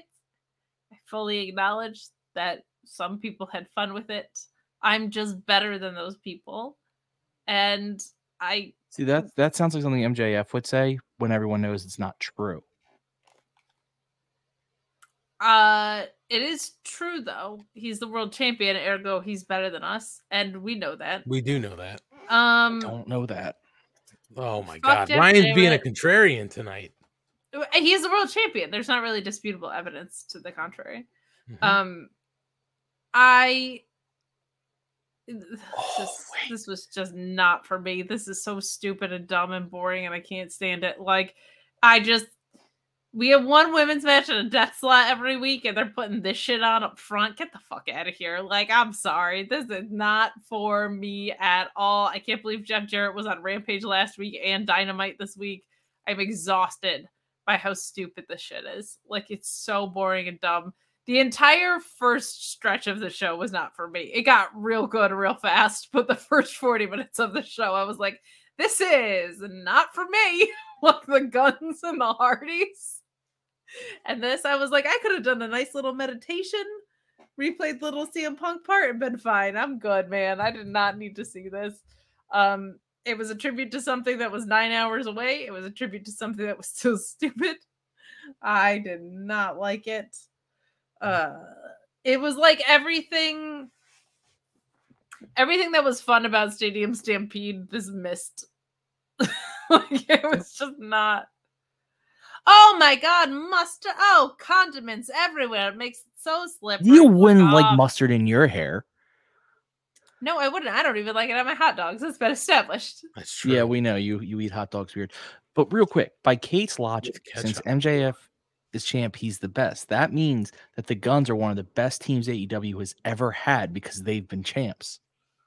That's what they told us. That's your logic. That's their logic. But they're not better than us now because they're not champions. But they're still they're still one of the best ever. But I don't know that because they don't hold belts. They hold them, so that puts them in the ever category. They were better, The- the, the- best. One of the best ever. I don't know. You're stretching Listen, now. Just have some fun. Jesus Christ, guys. It's got hot sauce. It's got mustard. It's got hot dogs. It's got some girl who had no reason to want to squirt water, Mark Briscoe's eye, squirting water in Mark Briscoe's eye to clean it out. It had everything. I wondered, can I just say that spot you just mentioned, the girl squirting the water in his eyes? I was wondering in that moment if she thought that that wasn't supposed to happen because she looked very confused by Well, they Karen were indie Jarrett wrestlers. running 'cause I over. recognized a couple of them. Well, she looked From like, AEW Dark, the active program that's still on every week, or oh fuck, oh Well, god, the end of Kate. oh no, She took a shot. She knew better. at least it was you and not my internet this time. Fair enough. I do have to. Um, I mean, Jesse Ozog's asking. He's like my best friend, so I gotta just put it here. My best uh, friend. You're like my best friend. Fuck Marry Kill, mustard, ketchup, relish. Oh, We're talking just on hot dogs or in general? In general, let's keep it in general. I mean, if we're doing in answer general, for doing in general, not just hot dogs. You Killing marry ketchup. relish. Yes, you're killing relish. Killing relish, fucking ketchup. mustard, marrying ketchup. Yeah, no, you got Yeah. it. Yep, Man. it's 100 percent it. I might kill the ketchup. Ooh. You're, you're killing something with that versatility. Yeah, I don't like ketchup. Opinions. I don't like ketchup. I use other condiments. Well, we know what Kate doesn't use is condoms, but anyway, That's different than a condiment, but that's I right. know, but it made me think of it, and I went with it. All right. Uh, backstage with the Blackpool Combat Club, Don Callis and Kaneshke. Cons- Konosuke Takeshita. I love that That's all my brain went and just totally derailed That's everything. it. Uh, Mox says that uh, for Forbidden Door, they've got a truly elite team and challenge the elite to a five on five with Shota Umino joining them. I don't know who that Ideas- is. What? It's his. It's his young boy or was. Shota Umino? That much, like I kind of watch New Japan, but not often. Didn't Why he doesn't know who Jay White is. Didn't we see him in Philly, or maybe we saw him DC? We saw him in DC. Okay. He so he's Mox's young lion in New Japan. Yeah. Uh he was one of the first victims of Zack Sabre Jr.'s title reign. He's really good. He's really good. He Now, of course, uses Zack Sabre Jr. has to be referenced. That was like the last notable thing Shota did. Exactly. Last notable thing he's done. I don't know. I didn't watch Best of Super Juniors close enough. Um, but he's really good, and he uses Mox's finisher and stuff. Like they have a they they've done a good job in New Japan building out the story of of him being his his youngin. Um, but he's he's really good. He's the one. If you've heard Matt rant about it, he has a jacket and he wears a jacket to the ring, and it drives Matt nuts. And it also kind of drives me nuts. So I think the Blackpool Combat Club should give him a third jacket that he doesn't know what to do with. Okay. I mean, like I said, Third I'm jacket, assuming he's someone to, to watch. I, I,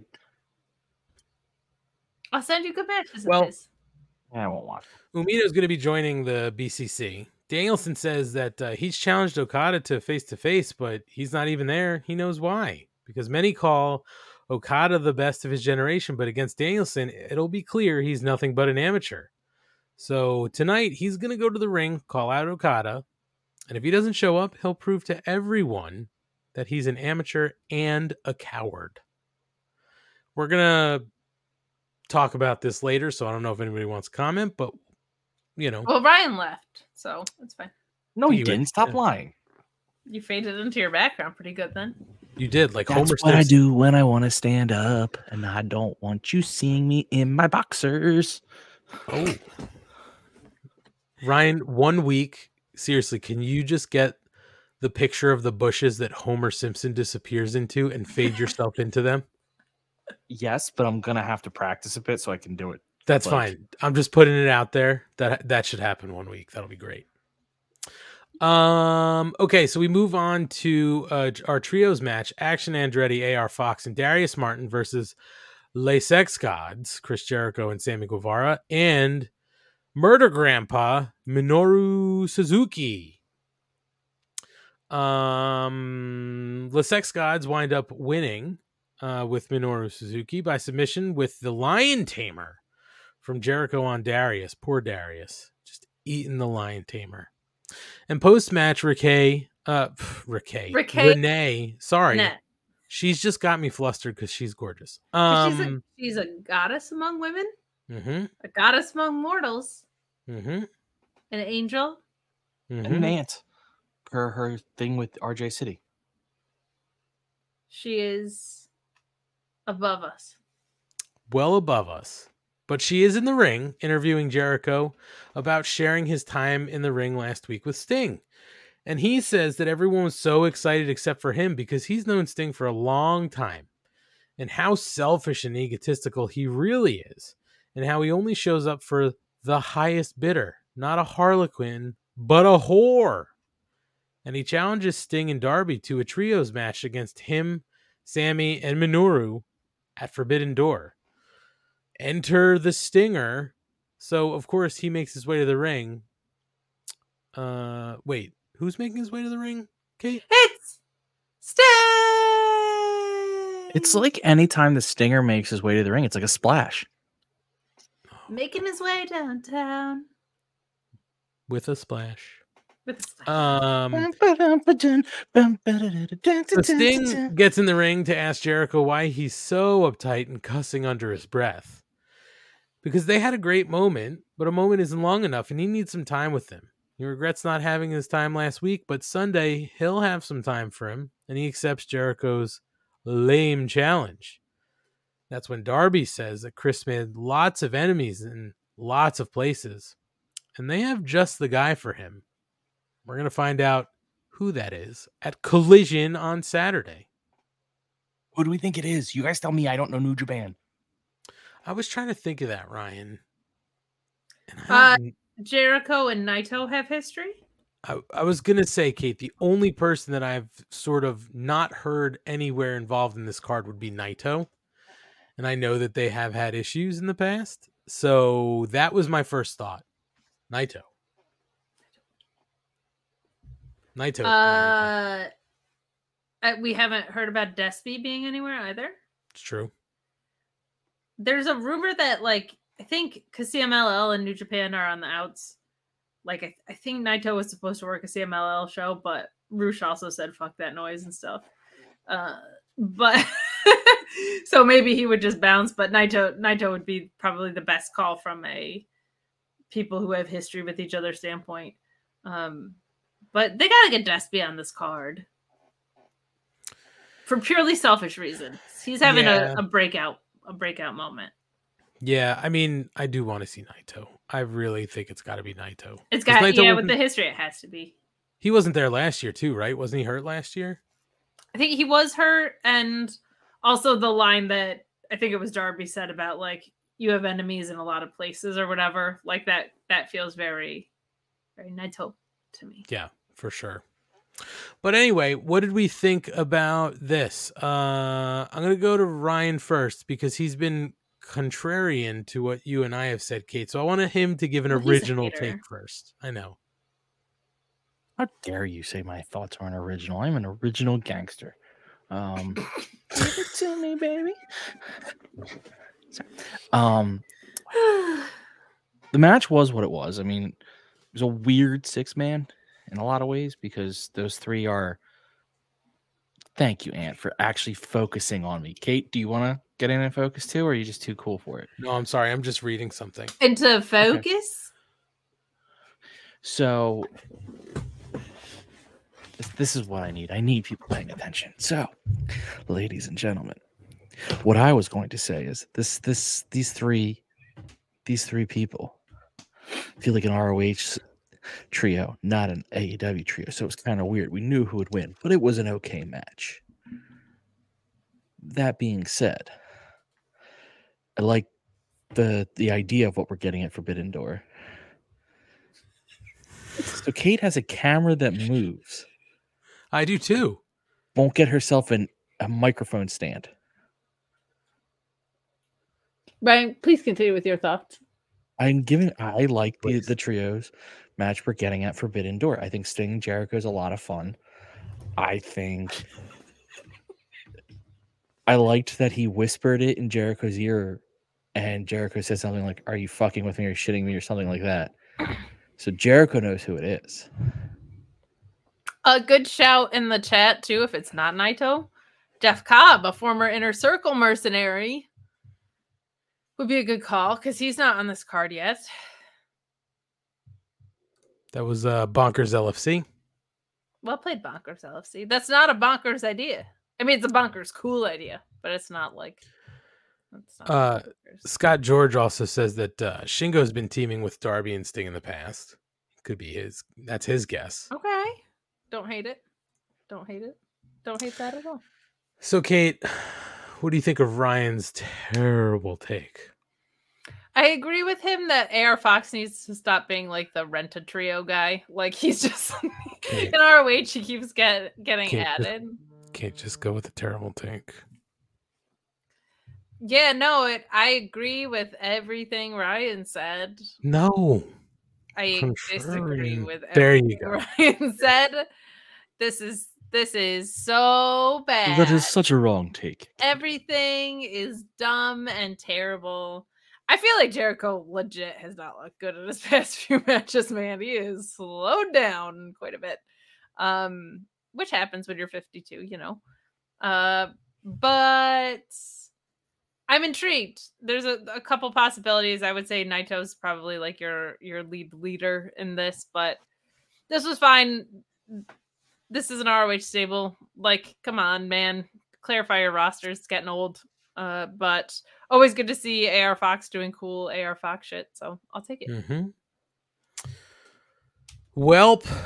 After this, we move on to Schiavone and Ryan's guy RJ City pulling names for the Blind Eliminator Tag Team Tournament as we go to break. So they pull the first two names, and basically what they're going to do is next week we're going to have the bracket set up. They're doing a blind tag tournament. For those who don't know, they're putting people together randomly in tag teams, and those teams will fight for a spot, a shot at the AEW tag team titles.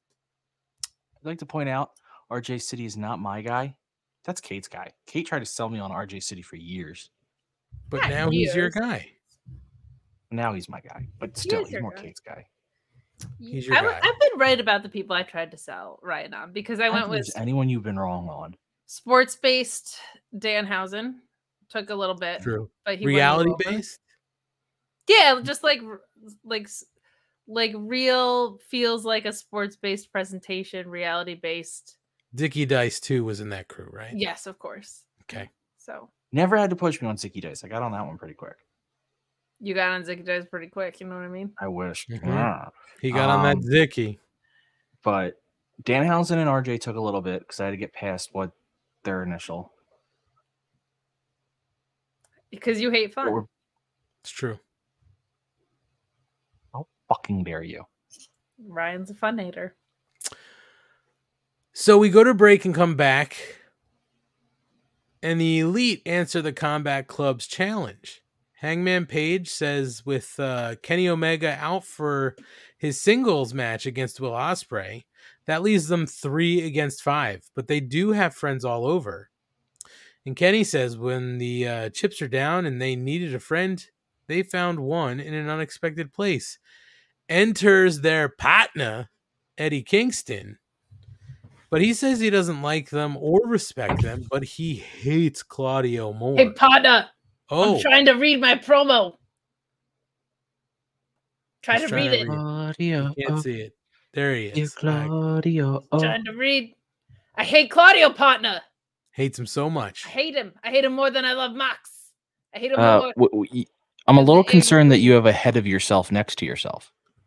You gotta have a backup face in case you burn one off with gasoline. It's true. Be prepared. You learn these things when you live in Yonkers. That is true. Yonkers. Um, so he says that he hates Claudio Castagnoli more, and he wants to be he wants the fifth guy to be a guy who he picks, and he's going to make that announcement later in the evening. So Hold on. Oh, I thought you were done. Sorry. go ahead. No, no, you had a delay on my end. I literally heard silence. So no, go ahead. Go. I'll that go was after it. I was going to move on to Oh. the next thing. Um, I just want to pull up Scott George's comment. You know, there's no way MJF and Cole's names were pulled there. I do sometimes wonder what they put on those. Like, do they just leave them blank to be safe, or do they put like ridiculous things on there? Spoiler alert: We didn't know who it was yet. We're just getting to that. Well, we don't know. There was no way it was pulled there. Oh, they pulled it. They pulled it. They You or me, Ryan? You mean to tell me that you think they fixed the name pulling? Next thing you're going to tell me. shocking think in wrestling that they would fix something. Next thing you're going to do is tell me that this whole tournament bracket and winners are already predetermined, and I can't deal with that. This is a tournament. Blind. willing to accept- That's some conspiracy theory bullshit. Next thing Don't- you know, Kate, listen- Ryan's going to be telling us he saw 10 foot aliens in his backyard. He's going to be talking to a very citizens locked concerned away. citizen. Concerned citizens locked away in an inconvenient place at the moment. So he will not be showing up tonight. But if you keep pushing this agenda, maybe next week. Oh, God. Coward. So we're going to talk about this later. So I don't think we need to necessarily touch on anything here, except I figured Claudio, or not Claudio, excuse me, Eddie was going to be the one, right? Since he helped make the save last week. So we're going to talk on this later. So let's move on. Adam Cole comes down to the ring. I'm sorry, Adam Cole. Baby! Thank you. And he asks who's ready for story time. Mm, he hates to admit it, but he has to give the devil his due because MJF gave him one of the toughest matches of his entire career last week. He was put through a table and did everything in his power to win the match, but he didn't. But Max didn't win that match either. And he understands it's the smartest thing to do to refuse five more minutes, but it's also the cowardly thing to do. A lot of coward being tossed around today, and I like it. Cowards. Uh, cowards. And if Max wants to be the best champion of all time, he has to fight everyone who gets in his way. And he's never beaten Adam Cole. Baby. Thank you, Ryan. Thank you. So he calls MJF down to the ring to talk about his rematch, and that's what brings Max out. And Max says, when the world champion has a microphone, you keep your poor mouth shut. And he congratulates Cole for coming out to play and giving him the Panama, uh, giving him the Panama Playboy back and better than ever. Uh, you know, he's back and better than ever, and he's welcome for the trouble of dragging him, uh, dragging it out of him. And we know that uh, that um, you know the time hadn't run out. He had Adam, or had the time not run out. Excuse me, that he had Adam beat. So as far as the rematch goes, nope. Uh, Cole says that uh, he figured that was going to happen, so he had an idea to change his mind. How about they fight right now? And he whoops his ass right there in Chicago. But then we get an announcement from the announcers, who you could barely hear at certain points of the night. We could talk about that production later. But Tony Schiavone stands up with his mic and says that he's got an announcement for Cole and MJF. They both tell him to shut up in stereo, but Schiavone said that they had the draw for the blind tag team tournament and Adam and Max were paired together. And neither one of them are happy. And that's what makes Hiroshi Tanahashi appear on the screen. To call Max a coward and tell him to show up at Forbidden Door so he can show him the strength of New Japan and the power of the ace. That's the power of love. So MJF tells him off, and Cole interrupts him and says that he knows he's trying to prove he's not a coward. And oh, he doesn't think Tanahashi's better than him, does he? Well, MJF is apoplectic. I played ape. Thank you. uh, and he says no one on the planet is the le- is at the level of the devil, and Adam calls him a coward again. So Max accepts Tanahashi's challenge.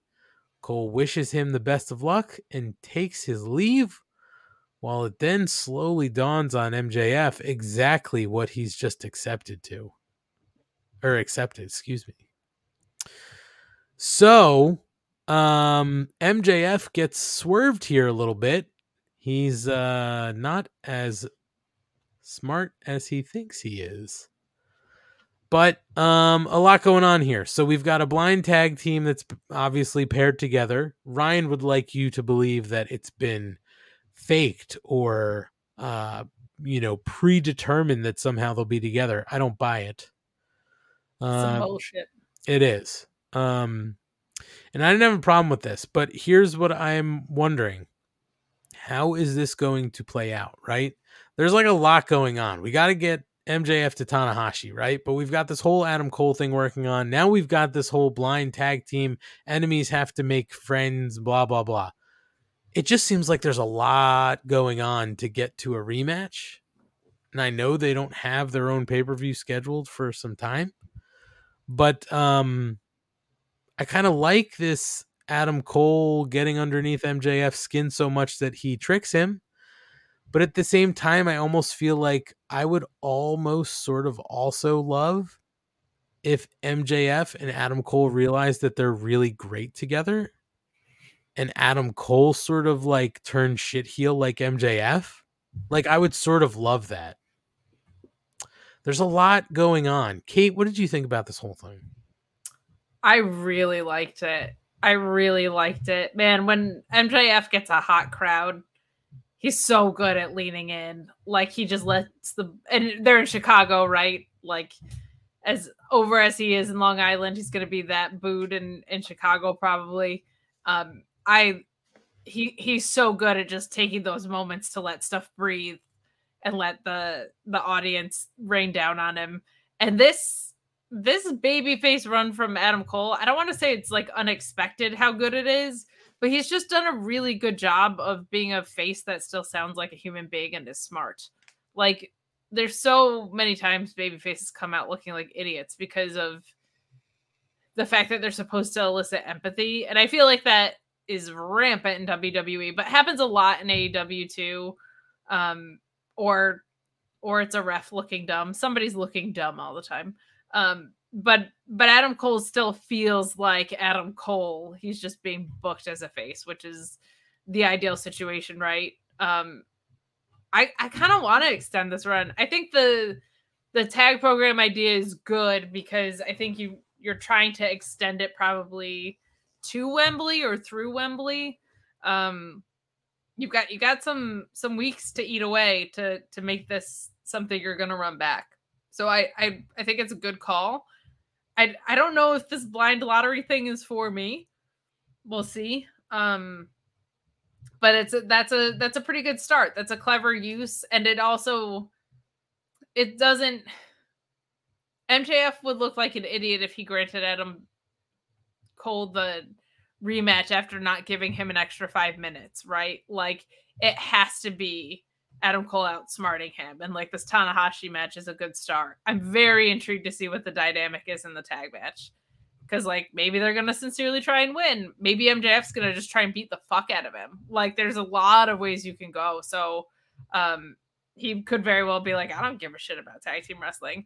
Also loved that Max was like, What do you want me to wrestle every week? You heathens. like he was more mad about that than he was tagging with Adam Cole. He was like, I have to wrestle again. Um, that was really really cute. I liked it. Uh, but I I I've been loving this story. It's my favorite, I think, story of um the MJF reign so far. I think that Danielson match is one of the best matches I've ever seen in my life but I, I feel like from a program build perspective, this has been really, really good and clean, and both of them have looked really strong in the process.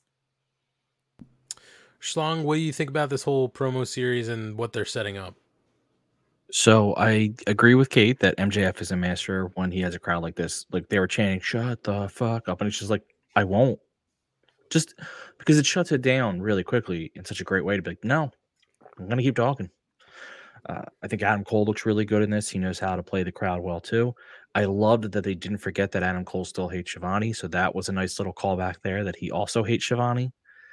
Uh, I'm not a huge fan of the coexisting tag teams. That's a that's a trope that I've never loved, but it was bound to happen at some time. So if you're just going to do it as part of a tournament and then move on from it, at least we can live with that. Uh, so yeah, I think the segment was great all around. Adam Cole's being made by this feud because they're letting him look cool, look smart, and then he had an awesome match. Like everything you want for him is happening in this feud. Yeah, I mean, it's going to be interesting to see how this tag team plays out because I could see them getting along for a while together. You know what I mean? Like I could see them g- realizing like the shut up Schiavone, the fact that they both hate Schiavone. that was so good. like and and they have something in common, right? Like enemies who have a common thought. And maybe they're going to find out they have more in common and then eventually things break down, you know? I mean, they do have a long way to go. It's going to be interesting to see how they play it out, but it, it it can be a lot of fun. They're both really good on the mic and really good playing to the crowd. So I think it'll be good. It's just going to be interesting to see the roadmap that they take.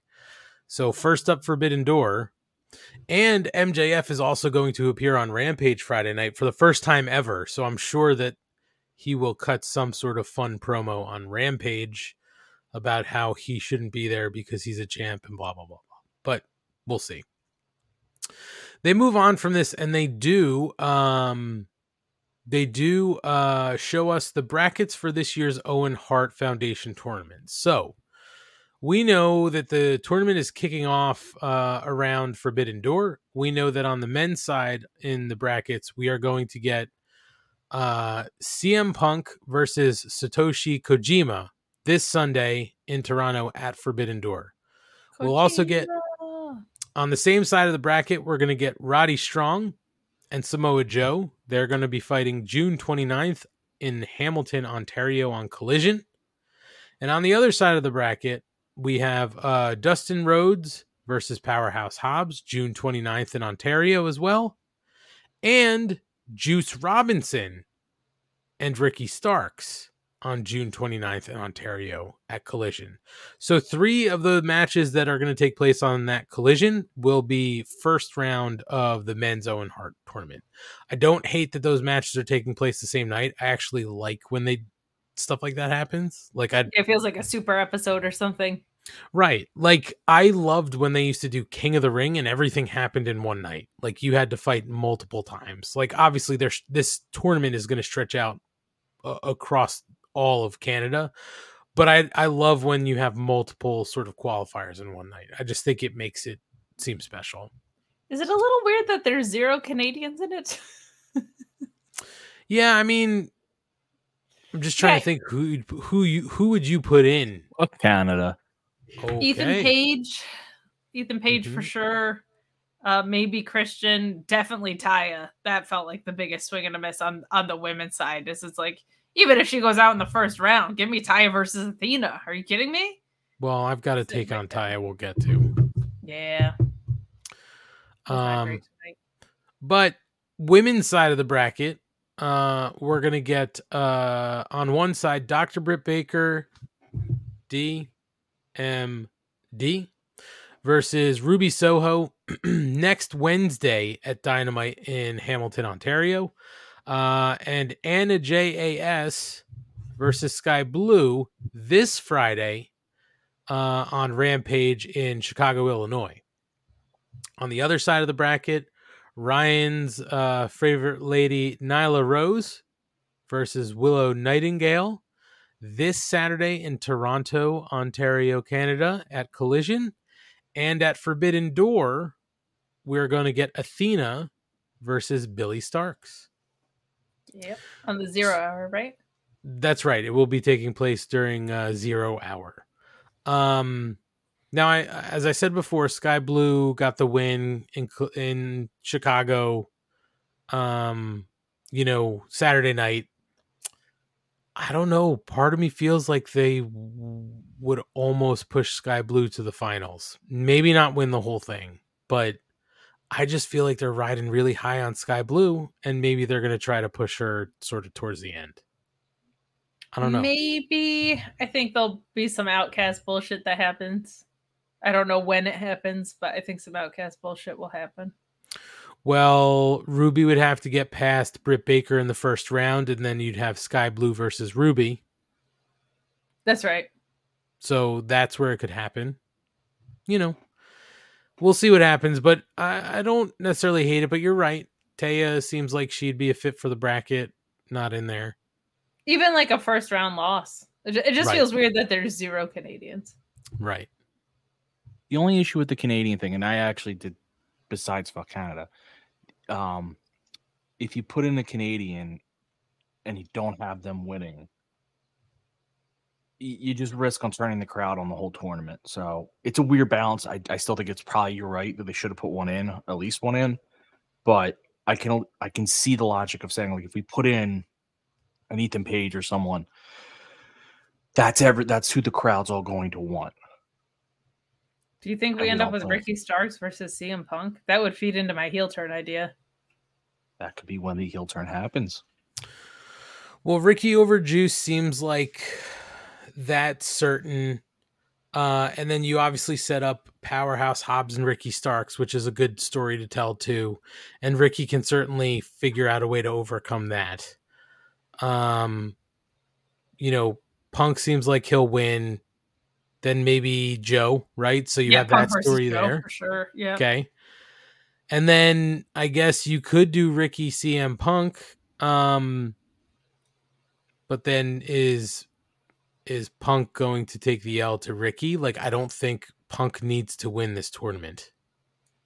The same I mean, way that he seems like he's a fan of Bret Hart, but it does feel like uh I don't know. I, I think it would it'd be more impactful for Ricky to win it.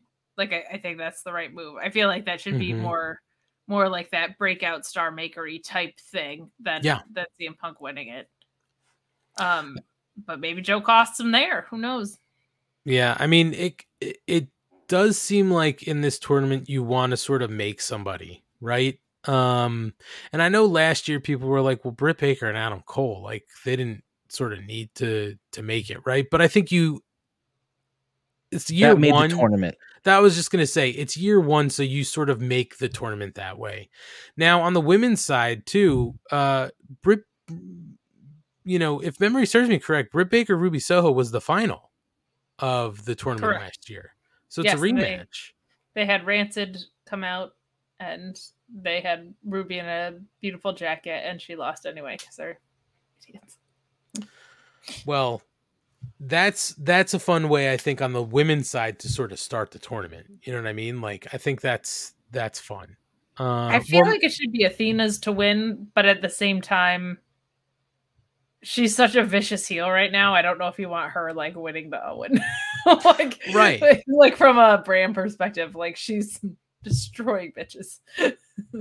and it's it- it's almost weird when you look at the women's side if you're looking to make somebody like who who would it be it would have to be if if i'm looking at it it would have to be somebody like an anna jas a Skye Blue or a Billie Starkz like these think other gonna be Sky women don't what's that I think it's gonna be Skye Blue. I do too. I have that feeling. Um, I just um, like when you look at everybody else. Brit, she won it. She doesn't need to repeat. Ruby doesn't need it. Uh, Nyla, it's not happening. Willow will go over Nyla. Willow doesn't need to win the tournament. She's the strong champion. Um, She could be a fun choice though. I'm not saying it wouldn't be fun, but like when you again when you think of we've got to make somebody, like yeah, I guess Willow's on the fringe of that, but Willow's super over. You know what I mean? Like she doesn't. Yeah. I I almost feel like it should be Ruby. Like I feel like they owe it to her. Yeah, it's uh it's gonna Problem be interesting Ruby to see you how just don't know out. what her destination is. Well, it's unknown. It's definitely unknown. I think um I think it's actually fun on the women's side because I don't know if there's like a wrong choice in the bunch. Like probably not like Nyla, but I feel like Athena's a good choice. Probably not Britt, but I feel like Ruby's a good choice. Skye Blue's a good choice. Like there's some options there that are that are good. Um and and could surprise me and but also wouldn't be like crazy, you know? I feel like it's a more open field. Right. Yeah, we'll see how it works out. Either way, it should be there are a lot of stories to tell on the men's side and there's a lot of there are a lot of stories on the women's side too. So, you know, it could be uh it, it should be a lot of fun. Uh so we will see in the coming weeks. Moving on from that, they do go into uh Daniel Garcia and ZSJ, Zack Sabre Jr., not to be confused with Zack Sabre Sr. Of course. The Versus- superior Zack Sabre. Well, I don't. I wouldn't disagree with that. He's a senior. Zack Sabre the first, I believe. is- is Yeah, he could. Well, he could be. Some people go by senior. Some people go by first. So, uh, and they are going up against Shibata and Orange Cassidy. Um, and we'll cut to the to the end here. A lot going on in this match, but Daniel Garcia and Zack Sabre Jr. win by pinfall with a folding press from Garcia on Shibata, um, and um, sort of you know sort of goes haywire as Orange Cassidy. Uh, Orange punches uh, Shibata by mistake. That's what leads Daniel Garcia to capitalize. And then afterwards, they're sort of all grabbing at the international title belt, and commentary informs us that all four men will be in a four way for Orange Cassidy's international championship on Sunday at Forbidden Door. So, um, you know, I don't always love when they do things like everybody in a match is going to be in a tag team match like the week before something happens. Um, but I think there's a lot of good stuff that can happen in that match on Sunday. Um, I thought the tag team match was good tonight. I mean, Kate, I don't know if you're a huge fan of Zack Sabre Jr. I don't think you are. So, like, I know you might not be super hot on this, but what'd you think? He's all right. Um, cool theme. I got the vinyl in back of me. Uh, but Vinyl's so cool. that- so cool. You want see When it? Kate goes Mark, Kate goes full Mark. Look how good it is. Well, I'm a music gal too, and I like it when wrestlers. I know, try. but I'm just saying when you go like it's not even an insult, it's just the truth. When you when you decide like you're going to mark out for someone, you But go when all I'm the in way on someone, I'm in on someone. Even when they do insane shit, I'm in on them. It's true. Um, uh, match was really good. I I had some production complaints, and this was one of them. Man, this match should not have been in a double picture-in-picture slot. Uh, Yeah. the camera cuts in this were bad. Like, I feel like some of the some of the magic, honestly, that that happens with everybody in this got really lost, especially Zack Sabre Jr. and especially Shibata. Like it, it felt very much like um like to me, my favorite thing about Zack Sabre Jr. is the way that he locks in submissions looks so brutal because he does like all this illusionist looking work where you're like, he's breaking that guy's ankle right off the bone. Uh, and the camera work was just terrible. Shibata had all these really cool holds where um like the camera was just on the wrong fucking side. Like it, it was not good. Uh and it, it really distracted me from the match. But like this was it was not gonna be a bad match with these four wrestlers in it. Um Danny Garcia looked great. The little dance that he does as a sports entertainer pops the ever living shit out of me. Um I, I feel like the four way is an interesting one. I feel like it could go a lot of ways. Like Orange Cassidy could retain. Uh, you could also have Daniel Garcia going over. I think this is a good way to have Zack Sabre Jr. not win and it not be a bad thing. Um, and Shibata's got his ROH pure title, so I, I think you're good there. Uh, but I, I, I was annoyed by the the camera work a lot in this, and I loved at the end the fire that Orange Cassidy like took his title back with. Like, I, I feel like this has been a really really productive reign for him. I think he probably retains here, and I think it, this is something that moves to collision for a feud where he loses. Um, so so we'll see, we'll see what ends up happening, but it's kind of fun that the four pack is like the international title Forbidden Door thing. That that's not a bad way to go, and I my expectations are very high from an in ring perspective. Um, but I, I was just kind of annoyed with the camera work and the two cutaways to picture in picture. I was like, man, killing killing this match for me. Like it was the thing I was most excited about on the show. Uh, but all these guys can work. Orange Cassidy working so differently than everybody else was a nice flavor in it because it changed up the pace when it, it started to drag a little bit. But um, but good shit, man. I, I don't think there's a, a bad way to go. I think it's either Orange Cassidy's to retain or Garcia's to win. Uh, and Garcia winning and Jericho being pissed about it would be a fun way to to break break that up. We will see. Schlong, what do you think of the match? Match was a lot of fun. I'm glad Orange Cassidy established himself as the better wrestler, a better dancer, I should say, True. over Daniel Garcia. He really showed him who was boss. Split pants are always fun. Um, So is the zip your fly chant. so I- mean, what's this? I I had the the match had some weird flow moments, but I feel like that's because they were they were trying to tell a story that they didn't build up until the end, which was that Shibata was going to be going after the title. Like, and I think they knew that during the match, but didn't want to let it out. It, it was a weird thing, but other than that, it was good. Uh, I'll speak about my production complaint at, the main event. Um, yes, this is good. I, I think the four way is going to be awesome. I had Orange losing when I thought it would be Zack Sabre Jr. solo, but now that it's a four way, I have Orange retaining. So that's an interesting little twist. Zack Sabre Jr. is just going to have to stick to holding that really ugly belt. It's hideous. That belt sucks. Not good. Production also missed Minoru Suzuki doing the sex gods pose earlier, Yes, they did. which that is a fireable offense, my friend. Minoru Suzuki getting in on the sex god pose and you miss it to cut away to Sammy Guevara reacting. Fired. Immediately fired.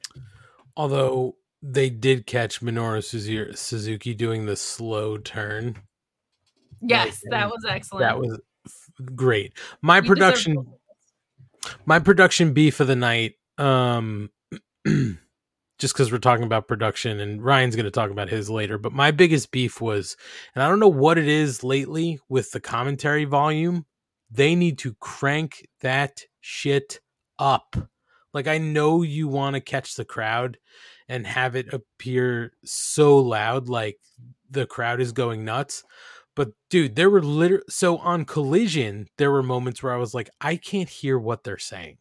And I know that it was the first time they had them down at ringside. So like maybe they have to figure that out.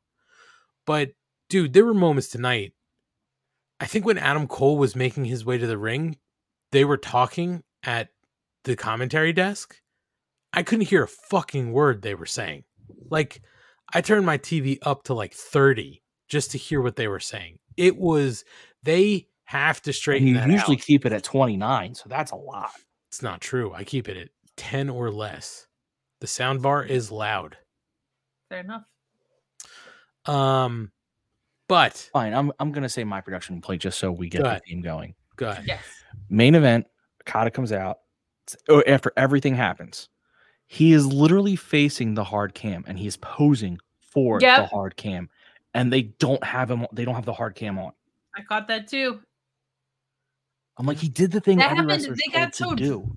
They got so drone happy in the tag match. That's what was so annoying to me was they had and it's such a cool shot, but when you overdo it when people are in submission holds, it fucking sucks. Like they're in submission holds. I can't see when you're like it was it wasn't great. Wasn't great tonight. But that Okada moment pissed me off too because I was like, it's the hard cam to your point. Like Yeah, like, it's the cam that's that's set up for that to do, thing. and he did it. Yeah. Well, they got to get that shit figured out. But either way, Forbidden Door is pretty much set. So we'll just run that card real quick here because that was the last thing they had announced for it. Forbidden Door Sunday in Toronto, we're going to get the IWGP United States Championship. Kenny Omega, I'm sorry, Kenny Oh, by God. God Omega versus Will Ospreay. Uh, Okada versus Bryan Danielson, the AEW Championship, MJF versus Hiroshi Tanahashi, the Ace, IWGP World Heavyweight Championship, Sanada versus Jungle Boy Jack Perry, AEW International Championship, Orange Cassidy versus Shibata versus Zack Sabre Jr., not to be confused with Senior, versus Daniel Garcia. We'll have our Owen Hart Cup uh, starter for the men, CM Punk versus Satoshi Kojima. AEW Women's World Championship will be on the line. Toni Storm versus Willow Nightingale. Uh, the Blackpool Combat Club, Jon Moxley, Claudio Castagnoli, Wheeler Yuta, uh, Konosuke uh, Takeshita, uh, and Shota Umino versus the Elite, Hangman Adam Page, the Young Bucks, Eddie Kingston, and we'll talk about who that partner is coming up. I don't want to give it up just yet Partner. And uh Sting, Darby Allin, and TBD because that we'll find out on um on Collision versus Jericho, Sammy, and Minoru Suzuki. And then in the zero hour, we will have the women's Owen Hart Cup match, Athena versus Billie Starkz. Should be a pretty fantastic pay per view. I was in Chicago last year, and it was a really great event. This one should be even better because we're getting matches we never thought we'd get. So, um, Ryan, eyes up here, please. Stop looking at me like that. Ryan, Kate's eyes are up here, not down there. Creep. Weird. And he's fogging his glasses up. Creepy. um we get a Will Ospreay interview and he's demanding that AEW get some security because people in Canada are giving him death threats after he shit talked them on social. Well, guess who rolls in? It's the invisible hand Don Callis. And he says, uh, you know, he feels the same way, even though he's Canadian. Canadians, Can- Canada is terrible, and so are Canadians. So he says that he's going to need special security, especially in Toronto, because uh-huh. AEW is not going to do anything about it. So Don said he'll make sure that his own personal military grade security is available to him at Forbidden Door. It's his gift. And Will asks what he wants for his trouble. And Don says that he just wants to see a fair fight and a one, two, three. And we go to break. Interesting moment. Remember, we've still got some things up in the air with the Don Callis family. I have a note on that coming up. Kate is throwing up her symbol here. Schlong, you got it? There it is. There it is, Schlong. Whoa. Nope. Easy, Schlong. Not, Easy. Um, it's Easy. just this. It's That's just it. a diamond with your pinky sound. It's a very easy. It's a very. Oh, you're closer than you've ever been before. This is the closest you've ever been. Hold on, I'll fix it. I'll fix it. I Oh. loved this. So close. So close, AJ Styles. So close. I whoa, whoa, whoa, whoa, whoa, whoa, whoa! Back this. up, back up, back up, back up, back up, back up. AJ Styles. Yeah, Jay Z. No, that's Diamond Dallas Page, baby. Eh, yeah, but Jay Z. AJ Styles is better than Diamond He, Dallas he Page. did it first. I know he did it first, but AJ Styles is better. AJ Styles actually crosses over He does crossover, doesn't he? because his gloves. He got the old gloves on. Yeah. I loved this for Will Ospreay. I loved that he wants security in a parking lot because parking lots in wrestling are a dangerous, place to be. So dangerous. And I'm I'm loving the shit with him hating on Canada. He tweeted earlier that um he was like, I don't know why people say Canadians are so friendly. All Bret Hart does is piss and moan. it was so funny and so good. Ospreay looks great, man. I'm I'm so excited. I I keep getting so fixated on Danielson Okada. I'm like I keep forgetting that like we're also getting a rematch of what was arguably match of the year between Kenny Omega and Ospreay. Like that's gonna be just fantastic.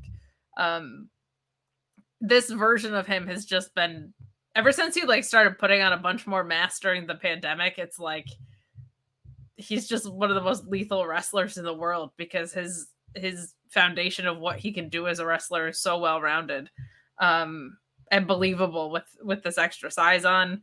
I really really liked this. Like him and kenny had had a history before this even started. They're continuing to tell the story. I think this has just been as far as a story perspective one of the better built ones because it's been so organic. Uh, but the match is going to be great. The don callis wrinkle is very interesting because if he's looking for a family well Ospreay's got some friends um and hopefully they'll be healthy in time. But we'll see man. This is a a really really fun story but Ospreay's just come across so well i feel like in in these uh like the super kick last week and this like these quick little hits have been really really good with him and i like it it's been really good storytelling Schlong, are you looking forward to the? Okay, he just shook his head no, so I'm not even going to finish the Screw question. these guys. Screw them. We don't want these goddamn Aussies coming in around here and bad mouthing our country and our neighbors. Screw them. But wait, you hate Canada. Yeah, they're our neighbors. I'm allowed to say it. Okay. oh oh okay No, I mean, this this is awesome. This is all good stuff. So we do um we do get our vi- a video package after this sort of setting up uh Toni Storm and Willow at Forbidden Door. My bad, I forgot about that. But we do lead into Kris Statlander versus Taya Valkyrie for the open challenge for the TBS championship. Quickly getting to the end of this. Kris Statlander wins by pinfall with Wednesday Night Fever to retain the AEW TBS championship. I will say this. What the fuck are they doing with Taya Valkyrie? Like, first of all, you guys know I've said it here. I'm not a big fan of her in ring work all the time. It's, it's just, she seems like a step slow sometimes to me, a little bit off. It's really choreographed a lot of the time. So I'm not a huge fan. But the biggest disservice, one of the biggest disservices they've done to somebody from bringing them in where they were so hot coming in and then loses everything to fucking Jade and then goes right back to an open challenge match and loses for this championship. I just don't know what they're doing with Taya Valkyrie. I'm going to ask Ryan first because Kate was in the bathroom for this match. So. Ryan, what did you think of the match and what did the fuck is going on with Taya Valkyrie? Well, first of all, I've been corrected. Ospreay's British. I forgot. I don't care if you're not American or Canadian. Shut your mouth. Wow. Jeez, we're going to get that There's a lot of a lot of like Aussie Brit crossover in New Japan though, so he's in Well, Aussie. also, Open. like, it's, it's fair to. United Empire is Aussie Open. Like that's where I got it all in my Yeah, head. I get you. Um. Anyway, this match was fine. It's about as best I can say. It was fine. Statlander looks great. Still love Stat. I I think Taya's big problem is that she's just lost a step. So she's a step slow now, and I think she needs to shift to just her matches look best when she's focusing more on like being a power, hard hitting wrestler and doesn't try to do and slows the match down because it's not like slow match doesn't mean boring match. It's just a style. Like some blonde haired dickhead has very slow matches a lot of times, True. but it, it, it's all they're they're very good because it's just it's a how you deliver it. So I think Shinji needs to just slow it. I mean, I'm not a pro wrestler, never wrestled. I'm from a viewing experience. I enjoy most when she's doing power stuff versus like when I see her running. But it was fine otherwise. Yeah, I don't. I was like looking really forward to this, and um, it it just never really clicked in. I feel like the chemistry was just a little off or something. Um, because she didn't look great against Jade, but Jade's strengths are not in ring. Um, so I I didn't think that was like probably a fair test. And then she looked a lot better. I felt like in the second one, and then this she didn't look so great in. Um, so it, it's just a little inconsistent. Might be one of those things where it's like they're almost too similar. Uh, where they're they're a little bit too much in their own worlds. But I love how often Kris is defending. It's so awesome. Like it's so nice to have title defenses again because obviously, um, you know, Jamie was banged up and Jade just didn't defend that often. And when she did, they were squashes. So to have some like frequent matches that are um real matches is is really really nice. And to have something going on outside of the the outcasts. But yeah just never really clicked in. There there wasn't anything i could point to that was like egregiously bad about it. Uh which usually i think is just like a, a chemistry thing or somebody having an off night or whatever. So um i don't really have anything like negative to say on it as far as like this spot was bad. It just didn't it just didn't fully lock in at any point. But but yeah I agree with that, and uh, I am fine with the belt being defended, but I just don't understand why you bring in somebody like Taya, have her lose twice in this quick story to Jade, and then she's right back again fighting for this belt and loses again. Like I know you're not going to take it off Kris Stat, right? But like, I just don't understand why it's continually Taya. Well, because I think this is her heel turn, right? Like the whole story with this has been that you know she softened Jade up for Kris, and so now she wants to come back and get her shot. So I like. I actually don't mind the story. I, I think it's going somewhere logical. It just the the match wasn't so great, and I don't think commentary brought the story to life as much as it's maybe like being built out or assumed in other places. Um, and it will maybe get it again i don't know um but I, I think that's what they were going for was like there's no way you beat jade if i didn't take her to the limit first kind of thing but this didn't feel like a Take payoff to the to that. limit. Limit. Hey Ryan, are you fidgeting with your comb? Yes. Why? It is audible, my friend. This is really audible. Dude, all I hear is this. Hear like things moving. It sounds like background noise, but like You can hear what I'm doing right now. yes. Yeah. That's crazy. My mic won't pick up all this shit, but it picks that up. That's insane. Like if I'm just like this far in front of it, you don't hear. I can hear It'll you. pick that. Oh well, Kate can't. Well, you don't you don't sound like you're talking to the mic because you're not. That's right. I sound like you. Yeah. Yeah. So we just, you know, you're slightly you sound like AEW production. Yeah. We got a great match coming up for you right now. Um so that was our final match of the night, and the last 10 minutes of this show is dedicated to sort of uh go home promo. So Eddie Kingston is in the ring to announce his that's right. To announce his pick for the fifth member of his team with the elite at Forbidden Door. And he thanks the crowd and says he's got to put a shirt on because he had surgery and ate a lot of ice cream. I think I called that out last week, just saying. Relax. And Relax. We don't body shame here. He looks we body love. I'm go- I start body shaming now. Listen, Wow. I had seven eighths of my stomach taken out. I'm going with I'm yes, on you're jealous that the rest of us kept seven eighths of our. Stomach. I'm on I get it. I'm on Tony Nese's team. Put the fucking deep dish down. Let's do some stretches. Okay. You know what I'm saying? Wait a minute. Wait a minute. What? Bam, guns. The man Um, who has high C frosting behind him. Yeah, it's not open. That one isn't. No, it's not open. I'm fine. I know you've eaten it, so I have. Uh, by the way, Ryan, I got an email that they uh, restocked a couple flavors. You might want to go check it out. I don't think it's turtle pies, but and I think they just I released. still a can't believe that was on. Um, fucking, it's always sunny right after. Jesus. So uh Eddie says he's out there because the Bucks and Kenny left because he told them that he didn't respect them. They're cute, they're good guys, he guesses, but there's been lots of things he doesn't like and doesn't agree with. Especially a certain someone who's supposed to be his homeboy that's mad he's teaming with the Bucks, but you got to understand he doesn't like Claudio at all. And he doesn't care if uh, he and John have a problem. And that's when Mox starts to make his way through the crowd to confront Eddie in the ring. So Kingston hands him the mic to say his piece, and Moxley says, uh, "If they stand behind you, protect them. If they stand beside you, stand with them. If they stand against you, destroy them."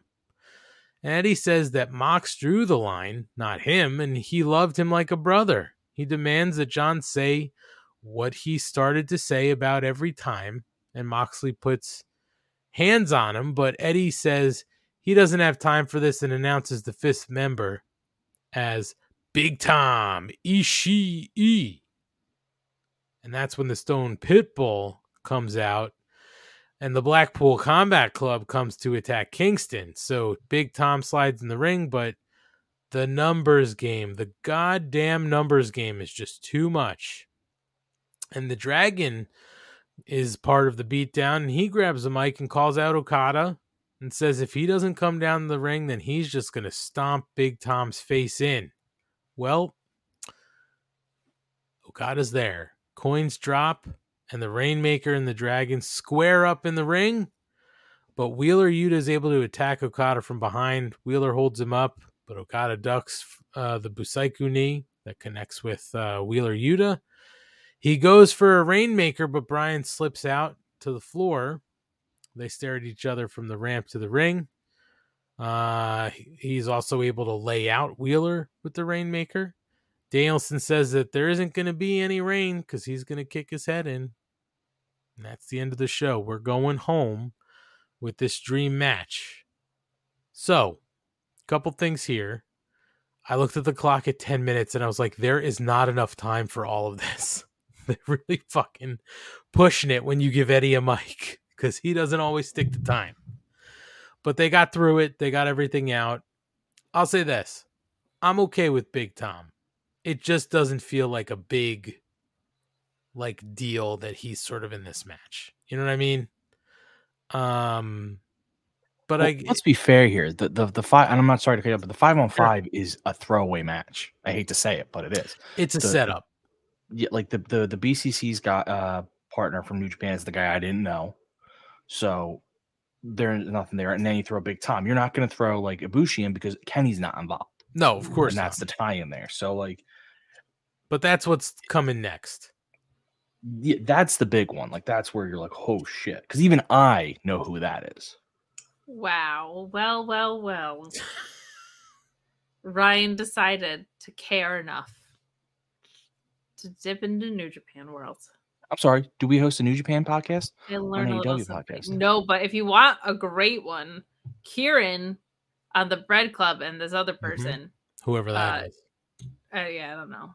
He doesn't always plug his shit, so I'm not gonna plug him. But um, uh, I I think Ishii's perfect though, because you you want him on the card. This is exactly where he should be. Uh, he's an opposing figure to have across the ring from you. Really, really liked it.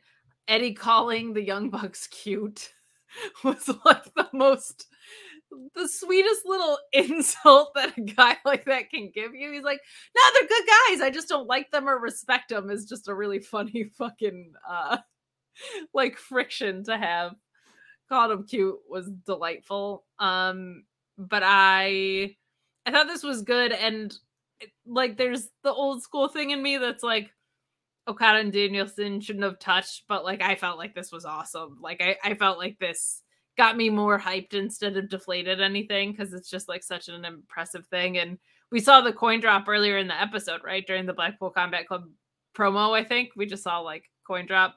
Um so it was it was a nice little foreshadow that they they had there, but I I'm so hyped for this. Okada is such a star. Like you can understand why they made him their John Cena. Like the second he walks through that curtain, he's just Yeah. like the look and the presence and um I kind of like Wheeler getting involved here because in in New Japan world there's kind of this like Okada is sick of these youngsters story going on. So like the idea that Wheeler would be a punk ass is like a, a nice a light a nice thread through. My only complaint about it is the way Wheeler tried to beat him down. I was like, there's absolutely no way that that is convincing at all. Like with I forget Right. what Wheeler was was doing, but when he held him back for the kick from Danielson, that's what really needed to get accomplished. But this was really really fun to go home on. Mox coming through the crowd to confront Eddie was a really fun moment too. Like those two did such great work in the pandemic against each other and then uniting like them being on opposite sides of each other because of Claudio is great shit, man. Like you know how I feel about Eddie. Um I love love love how he hates Claudio more than he loves Mox. Like that's just sometimes you're a bigger hater than a lover. That's just how life works. So I I loved it. I thought it was a great way to go home. Uh, Schlong, did you things, mind? Oh, go ahead. Oh, I'm sorry. You got a question for me? No, what's your question? Maybe it'll. I was gonna say, did you mind them going home? You can answer this after you get to your things, but did you mind them going home on a spoke, you know, like a, a a segment and not on wrestling? They don't do it a lot. and, and not for this because this is you're talking the biggest thing they have going, which is Danielson versus Okada. Um, so I you have to, and you couldn't have them wrestle, so it was kind of I I got it. A couple things though. One, Asian Joe says to me to know my Asians. Joe, you're the only Asian I need to know. Ah, Two, Okada's uh, move, the Rainmaker, Mhm. really awkward setup for that. Never realized how awkward it was until tonight for some reason. I've seen him deliver it a number of times. Just I don't know, something about the way they took it tonight just made it seem very slow. Uh but that all being said, Eddie Kingston just being like, it's Ishii," And just like dro- the funniest thing I've ever like just killing no the, like the suspense. Yeah. like Oh, Mark's also Asian. All right, Mark, you get you get um Mark was also Asian. There's two Asians I get to know that. What's I hard am to tell living- when you're Spider Man? Yeah, like seriously, Mark, you wear a mask. Mark, you, you don't put it Mark, in your what name. like Ryan some is, people. I was just gonna say, Mark, what Ryan is really trying to say is, if you need to change your name to Asian, Mark will, and then he'll get it. But yeah, I just loved Eddie being like, "It's Ishii," throwing it down. Uh, I kind of liked the reason that the like I liked that they gave a reason the Bucks weren't there. Uh, to come out and fight to be like they got mad when I said I didn't like or respect them, and him almost thinking that was weird that they would get mad at that. So I'm I'm down for this whole thing. I, I really think this is this is a lot of. I mean, again, it's an, it's a throwaway match in terms of who's involved in uh, from the New Japan side, but it's a lot of fun. And Okada versus Danielson. Again, I don't watch a ton of New Japan, but the one thing that's been done well is that they at least esta- established that Okada is viewed as the best in the world. So that's all you need to know to make to know that this match means something. You just have to give people a little bit. Like I will say on Forbidden Door card in general, my my go to match is going to be the one I'm looking forward to most is Omega versus Ospreay because there's a bigger story there. Yep. But at least they gave me something with. It's just the two best in the world, and we're, we're proving who's best. Especially because Danielson's whole, whole character now is like, I'm the best. Right. So And they're both right, is the thing. Like that's what I keep going back to is like both of them think and say and have earned it, and both of them are right. Like that's really fucking fun. yeah. I mean, it is a dream match for the for the people who are way into wrestling. You know that this is a dream match. I think they've been building it that way, right as well. Right, they don't let you forget the fact that this is a match that we never thought was going to happen. So, I think they've been doing a good job with it. They make it feel super important. Danielson and the video he did saying you're going to be in the fucking desert, you know, is fantastic. Um, so I think they've done a good job building to this, and you know, there's still essentially two shows before the pay per view to to sell it. So, uh, Rampage Friday, Saturday in Toronto, uh, Collision, and uh, then we're at the pay per view on Sunday. So still a lot of wrestling to go before the weekend is over. But Dynamite is over. So let's start to wrap things up with some notes from the past week in AEW. Um, let's see. So Moxley uh, is going to be, uh, or he's already been booked for New Japan Strong's Independence Day. Um, it's a follow up to a no disqualification war that he had with El Desperado last summer in Memphis. And the July 4th uh, tag match will feature Homicide partnering with Mox and Japanese deathmatch legend Jun Kasai teaming with Despy. Um, so, um, so uh, there was a there was a, a tweet from New Japan that went out. Um, and he's Kasai said, um, but Despy, if I'm to step into a New Japan uh, ring, it has to be the the right rules. I'll be happy to be your partner, but I came here to make New Japan pro wrestling history. Despy said death matches in New Japan, there might be a bit of resistance. Excuse me, there might be a bit of resistance like there's been to me on Twitter, but I'll do what I can do right by you. Uh so um uh Moxley decided to and he's proposed uh uh the match is something called a final death match. Uh so Des- Despy's assuming it's anything goes uh and um he accepts. So he said it sounds good. July 5th, the second night for New Japan Strong in uh Kor- uh Korakuen. Uh I don't know if I'm saying that right. Uh, a singles match with Moxley when it's time for Orkin Hall. sure. When it's time for uh him to show up, he Bracken shows Hall. Crackhead Hall. when it's time for him to speak, he speaks. That's why I love Mox. He said a final death match. that sounds like anything goes to me. I'll take it. So we've got that to look forward to. And again, July 4th, Moxley and Homicide versus El Desperado and Jun Kasai. Uh, we'll also have Clark Connors and Dan Maloney versus TJP and Francesco Akira uh, for the IWGP Junior Heavyweight Championship. Uh, and then on the 5th, Jon Moxley and El Desperado in a final death match, and Kenta versus Eddie Kingston for the New Japan uh, Strong Open Weight title. So we got those to look forward to coming up in July.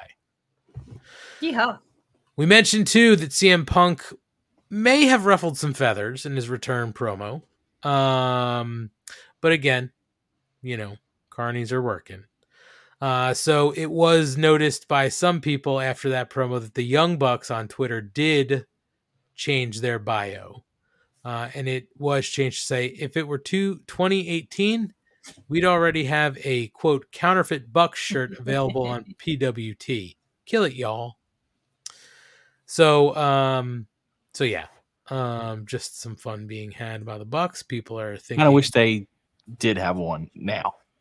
Oh, I would venture to guess that they're working on something. How can you leave that money on the table? Yeah. Well, and, they- and later reports had them taking it in good fun. Oh yeah, yeah. I'm Well, later saying. reports that the, the line was approved by yes. management. So I'm starting to be Like- more and more convinced that they've gotten past whatever the hell that drama was. I hope so. I hope so. But I also don't want to know that. Well, No, we I don't mentioned wanna before know. that Bandito. I, was, I like the way they're doing it now, Sorry- which is sorry, we're my guessing through interactions. Yeah, but I not also like I don't want to know when management's approved a line. Oh, I don't want to know that either. I'm saying what I didn't know management approved the line. I just knew based on their response of being like, if it were 2018, we'd have a shirt. Like, Yeah. that's not telling you they got over it. That's just being obvious that they're like, whatever. And that's more fun because it's still within like a kayfabe universe. Well, either way, I mean, come on, people. Let's not read too heavily into stuff. Just Never. I will. as Ryan everything said, that thinks I want to. as Ryan said, just have fun. Seriously, people, just fucking Yeah, enjoy oh, wrestling. cool. I'll put fucking mustard in your eyes, Ryan. Sounds great. Have fun. The mustard was the hair. The hot sauce was the eyes. Get it right. Oh, I should have known that because I was paying very close attention. Well, if it was spicy I actually brown think- mustard, forget it. Now it's honey mustard. Oh, The sweet honey bear. oh my gosh. Lord almighty. We mentioned too that Bandito had a, a match uh, Friday night on Rampage. Kate says you should watch against Takeshita. Unfortunately, Bandito is now on the injured list and he may need surgery. He had revealed that he broke his wrist uh, during the match uh, on Rampage. Um, uh, and uh, he went on to uh, say some stuff in translation. Uh, it goes on to say, um, in AEW, in AEW Rampage, my wrist was broke. My first medical checkup said I need surgery. I will know what happened on Monday. Sorry to all my people. Now, obviously, that was you know uh, earlier in the week, uh, but I haven't seen anything since. Um, but yeah, it looks like um, uh, the initial diagnosis was a triangular fibrocartilage complex injury. Surgery was recommended as soon as possible, but Bandito's getting a second opinion. He did cancel upcoming wrestling dates and apologize to his fans. So, um, not great because Bandito's fucking awesome, and I think he's been showing out pretty well in AEW. So, hopefully, if he needs surgery, it's a speedy recovery, and if not, that he recovers quickly and nothing goes wrong. Uh, we mentioned earlier, or I mentioned earlier on Collision in the main event, Jim Ross uh, was available and came down to the ring. Now, for those of you who maybe don't know, that on Saturday, June 17th, earlier in the day, Ross had put up an image of a black eye that he had. Uh, and he noted that it was from a fall. He said, Bad fall this morning, still headed to Chicago for collision, historic night for AEW on TNT drama. Uh, so he called the match, um, but um, his voice was was rough and cracking, and he was hoarse. Uh, They couldn't put the camera on commentary at any point because he was Yeah. sitting there. and he he pushed through, you know, and got to the end of the match. However, uh, after that, um, he said that he wasn't really satisfied, uh, and he apologized. He said, "I apologize for the way I sounded tonight. Going to step away to heal. Thanks for the support."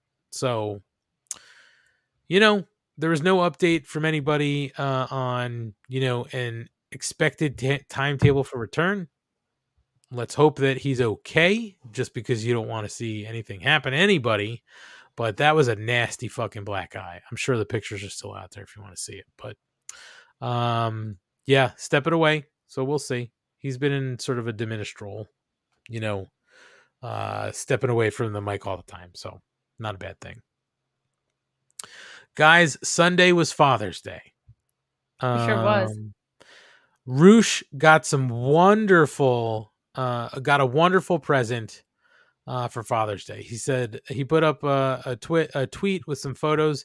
The best gift that God and my wife have given to me on this day. Thank God for giving me the happiness of becoming a father again, but now of a beautiful princess. So, uh, Roosh and his wife have two children. Um, so uh, he's got a son and a daughter. It sounds like now.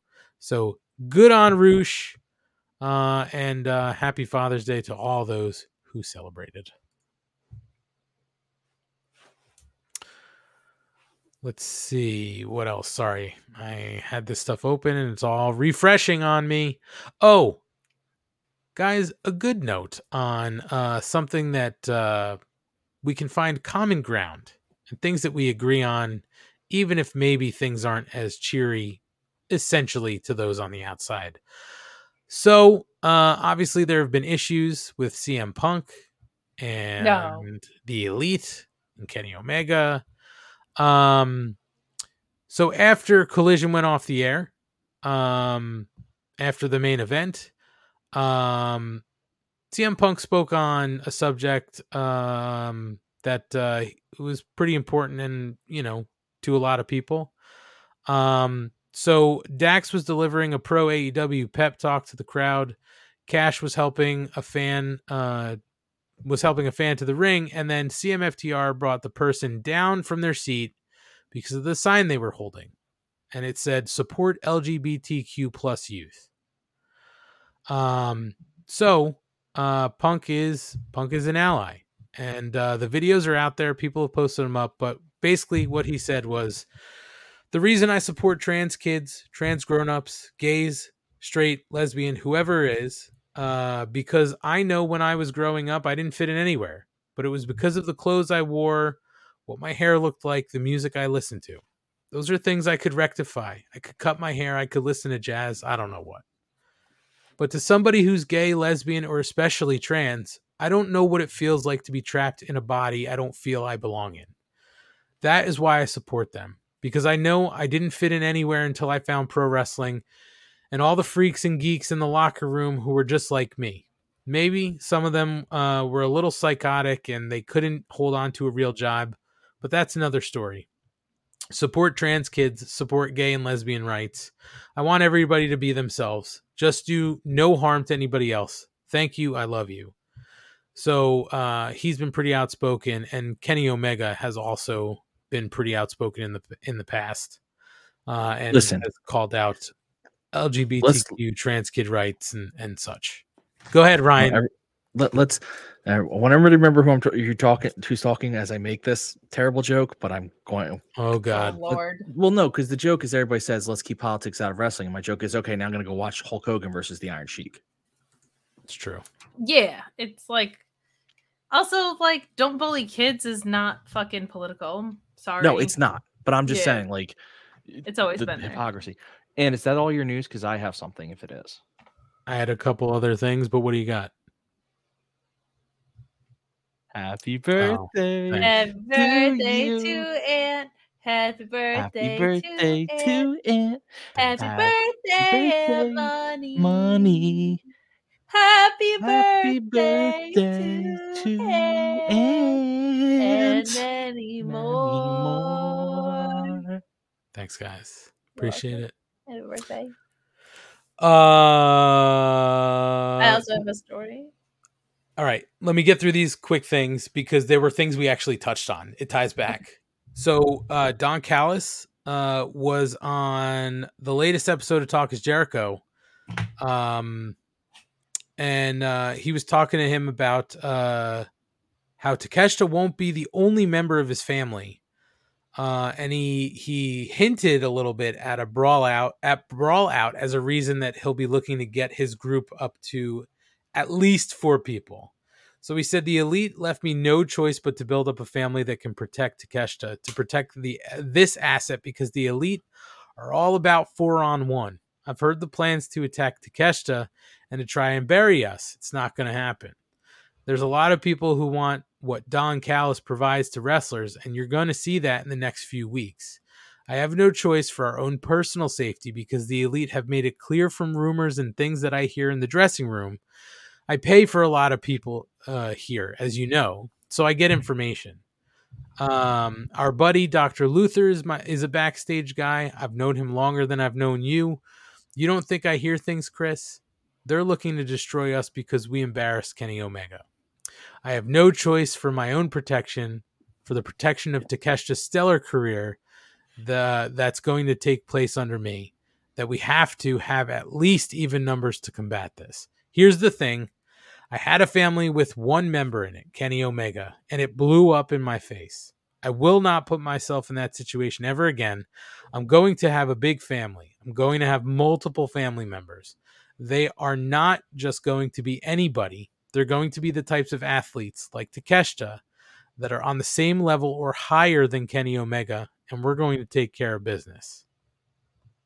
So, If he's having a family and a big family, I want to know if he's having twins, triplets, quadruplets.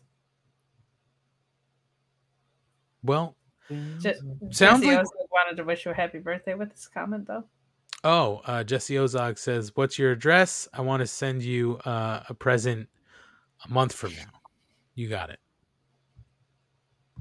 Um, so it sounds like we're going to be finding out, uh, you know, in the next few weeks what this Don Callis family is going to look like. It is not just an expression like, "Hey, Takeshita's my family." It sounds like it's going to be a group. Um, so we'll see what happens, but. Don did say if there is anything left of the elite after the BCC get done with them, the Don Callis family is going to clean up the mess. So, doesn't sound like it's over. It does not. Kate, what's your story? Oh, you got more Ant? Two two last things, and I'm not going deep in them.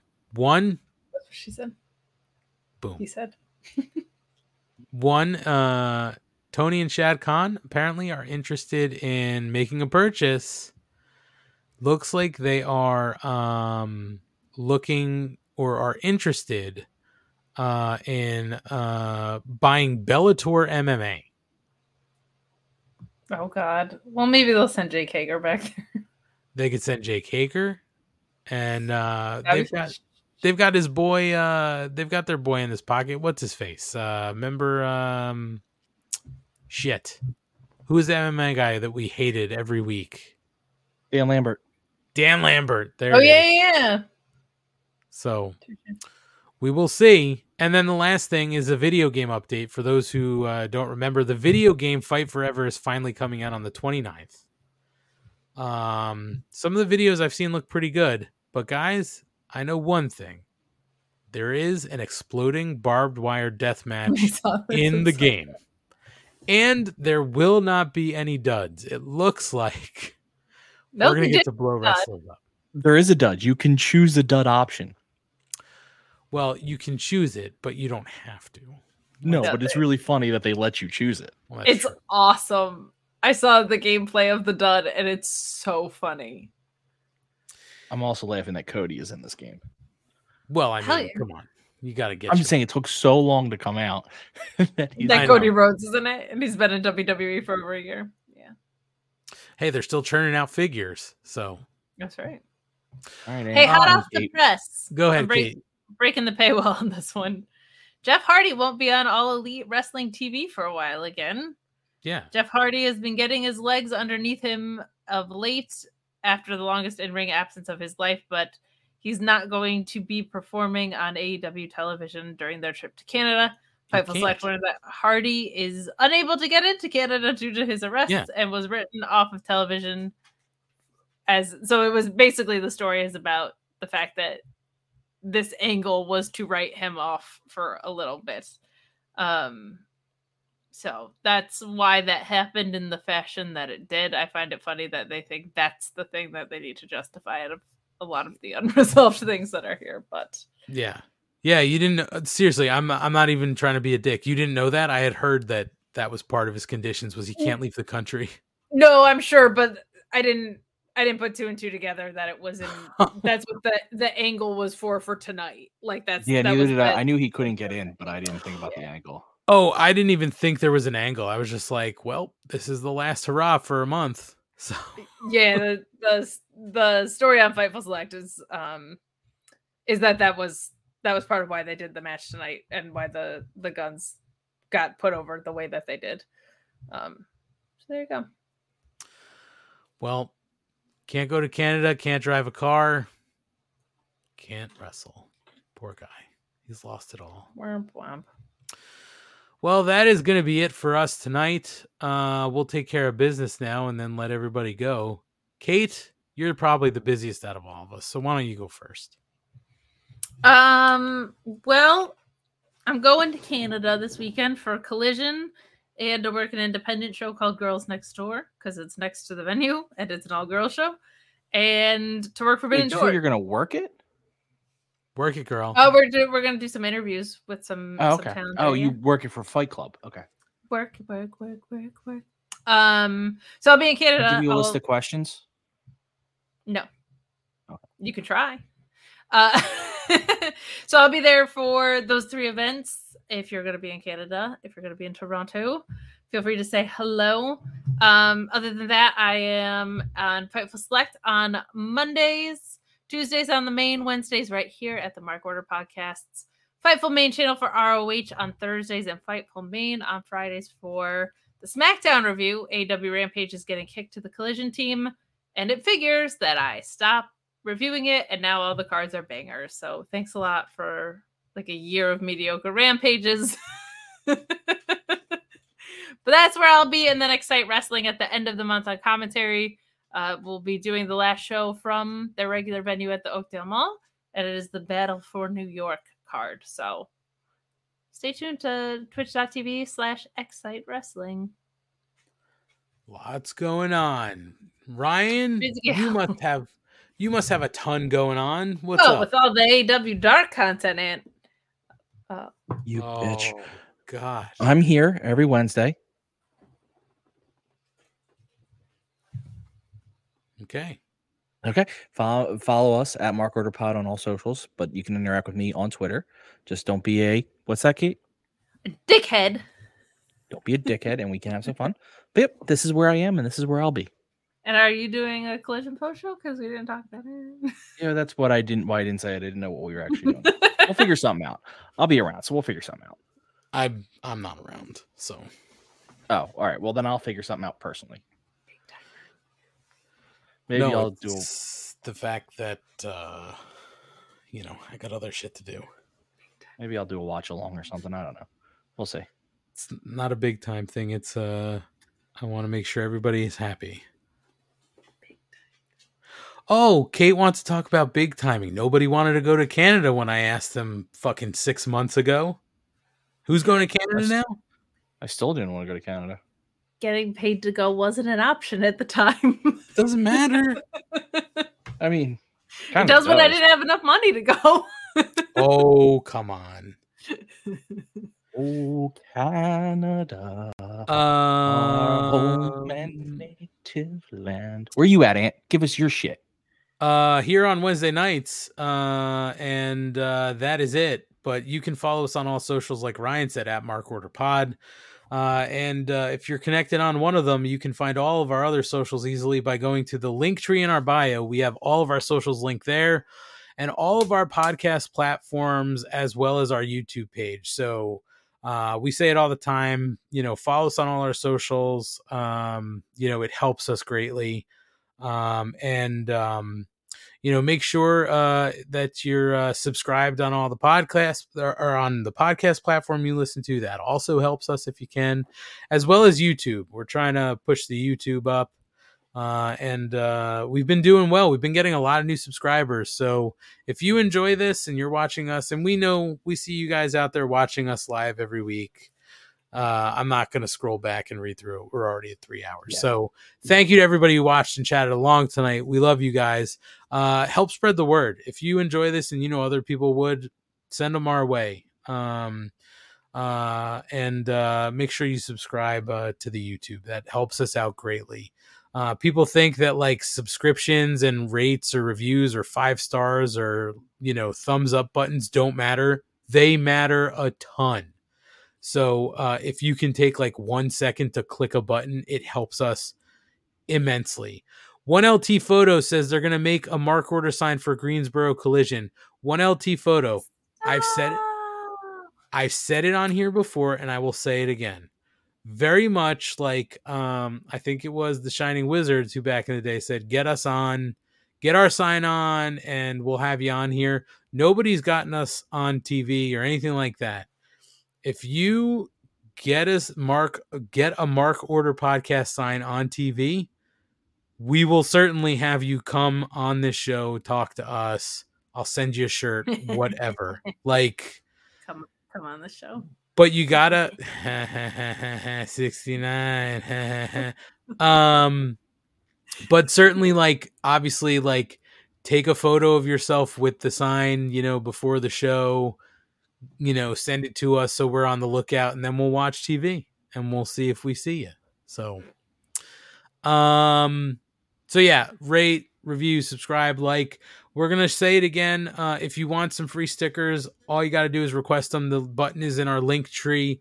Uh, just click the button fill out the google form and then when we get product in we will send them out. New mark order podcast stickers are coming. Version one right here will be included version two will also be included and version three that i don't have one yet we'll show to you when we get it We'll be going out with those who are waiting for stickers right now. Um, so um, be on the lookout uh, for those when I get them in. Send in your subscriptions or your requests, and then the other thing we're going to ask you guys to do. Don't forget, it is my birthday right now. My one birthday wish is that everybody out there goes to buy a Mark Order Podcast T-shirt in my honor. Uh, so head over to our link tree, click the button to go to our store, or head directly to prowrestlingtees.com slash mark order pod, or just search Pro Wrestling Tees for Mark Order Podcast, and our store will pop up with our four beautiful shirts, two of them front prints, two of them front and back sided prints. And any money you spend there, some of it comes back to us to help us do things like pay for stickers, pay for production, subscriptions to what we use to stream, all that kind of stuff. It helps us greatly. Uh, and we appreciate anybody who has already bought a shirt and will buy a shirt in the future. Um, honestly, guys, that's all I got. We will uh, certainly be back next week. Kate, we will want a full report of how Canada was. Sure. I will want to know the exchange rates. I will let you know. Um, if the show in Canada, instead of lasting four hours, lasts five and a half because of those exchange rates, like these are the things I need to know about. All the details. Very fair. Hope you have a safe, fun trip. Uh, I was just told tonight that if I want to go to Canada, I can, but I don't have a passport. Get a passport. How am I going to get a passport in like three fucking Well, days? now although, you can. although, although, You actually I'll say can. this. I know, but I'm not. There's a But Miss uh, Miss Money did tell me, "Are you going to Canada?" I said, "I don't have my passport," and she said, "Yeah, you can just use your photo ID and your birth certificate because you're a U.S. citizen." I was like, "Well, how am I supposed to get to Canada now by myself?" So, not happening. Um, someone else who's going. I have no tickets, no nothing, so it's not happening. It is a little late. Um, it is. So, um, we'll talk about Kate's experience. We'll talk, talk about Ryan and I will certainly be watching the show. We are not doing a post show because it will probably end at midnight, and there's no goddamn way I'm doing a midnight post show on Sunday before getting up for work on Monday, which is also a reason I'm not going to Canada because I did not take the time off. um, so we'll be here next week to talk to you about Forbidden Door, the Fallout episode of Dynamite. We'll talk a little collision, maybe just some thoughts on the second show and everything else happening in the world of AEW. Kate, as I said, have a safe trip. Enjoy yourself. Uh, you. Ryan, enjoy the pay per view from your couch as I will. And we will talk to you guys next week here on the Mark Order Podcast. Ah, bye.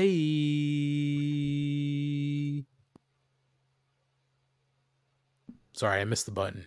Bye.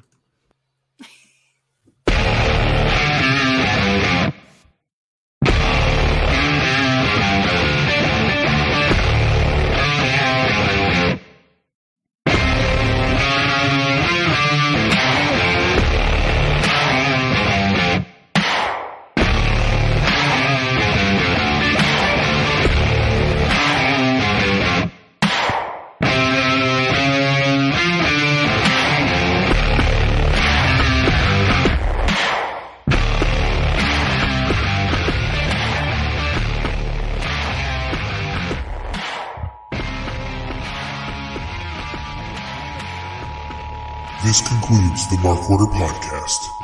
We now return you to your regularly scheduled programming. Join the Mark Order.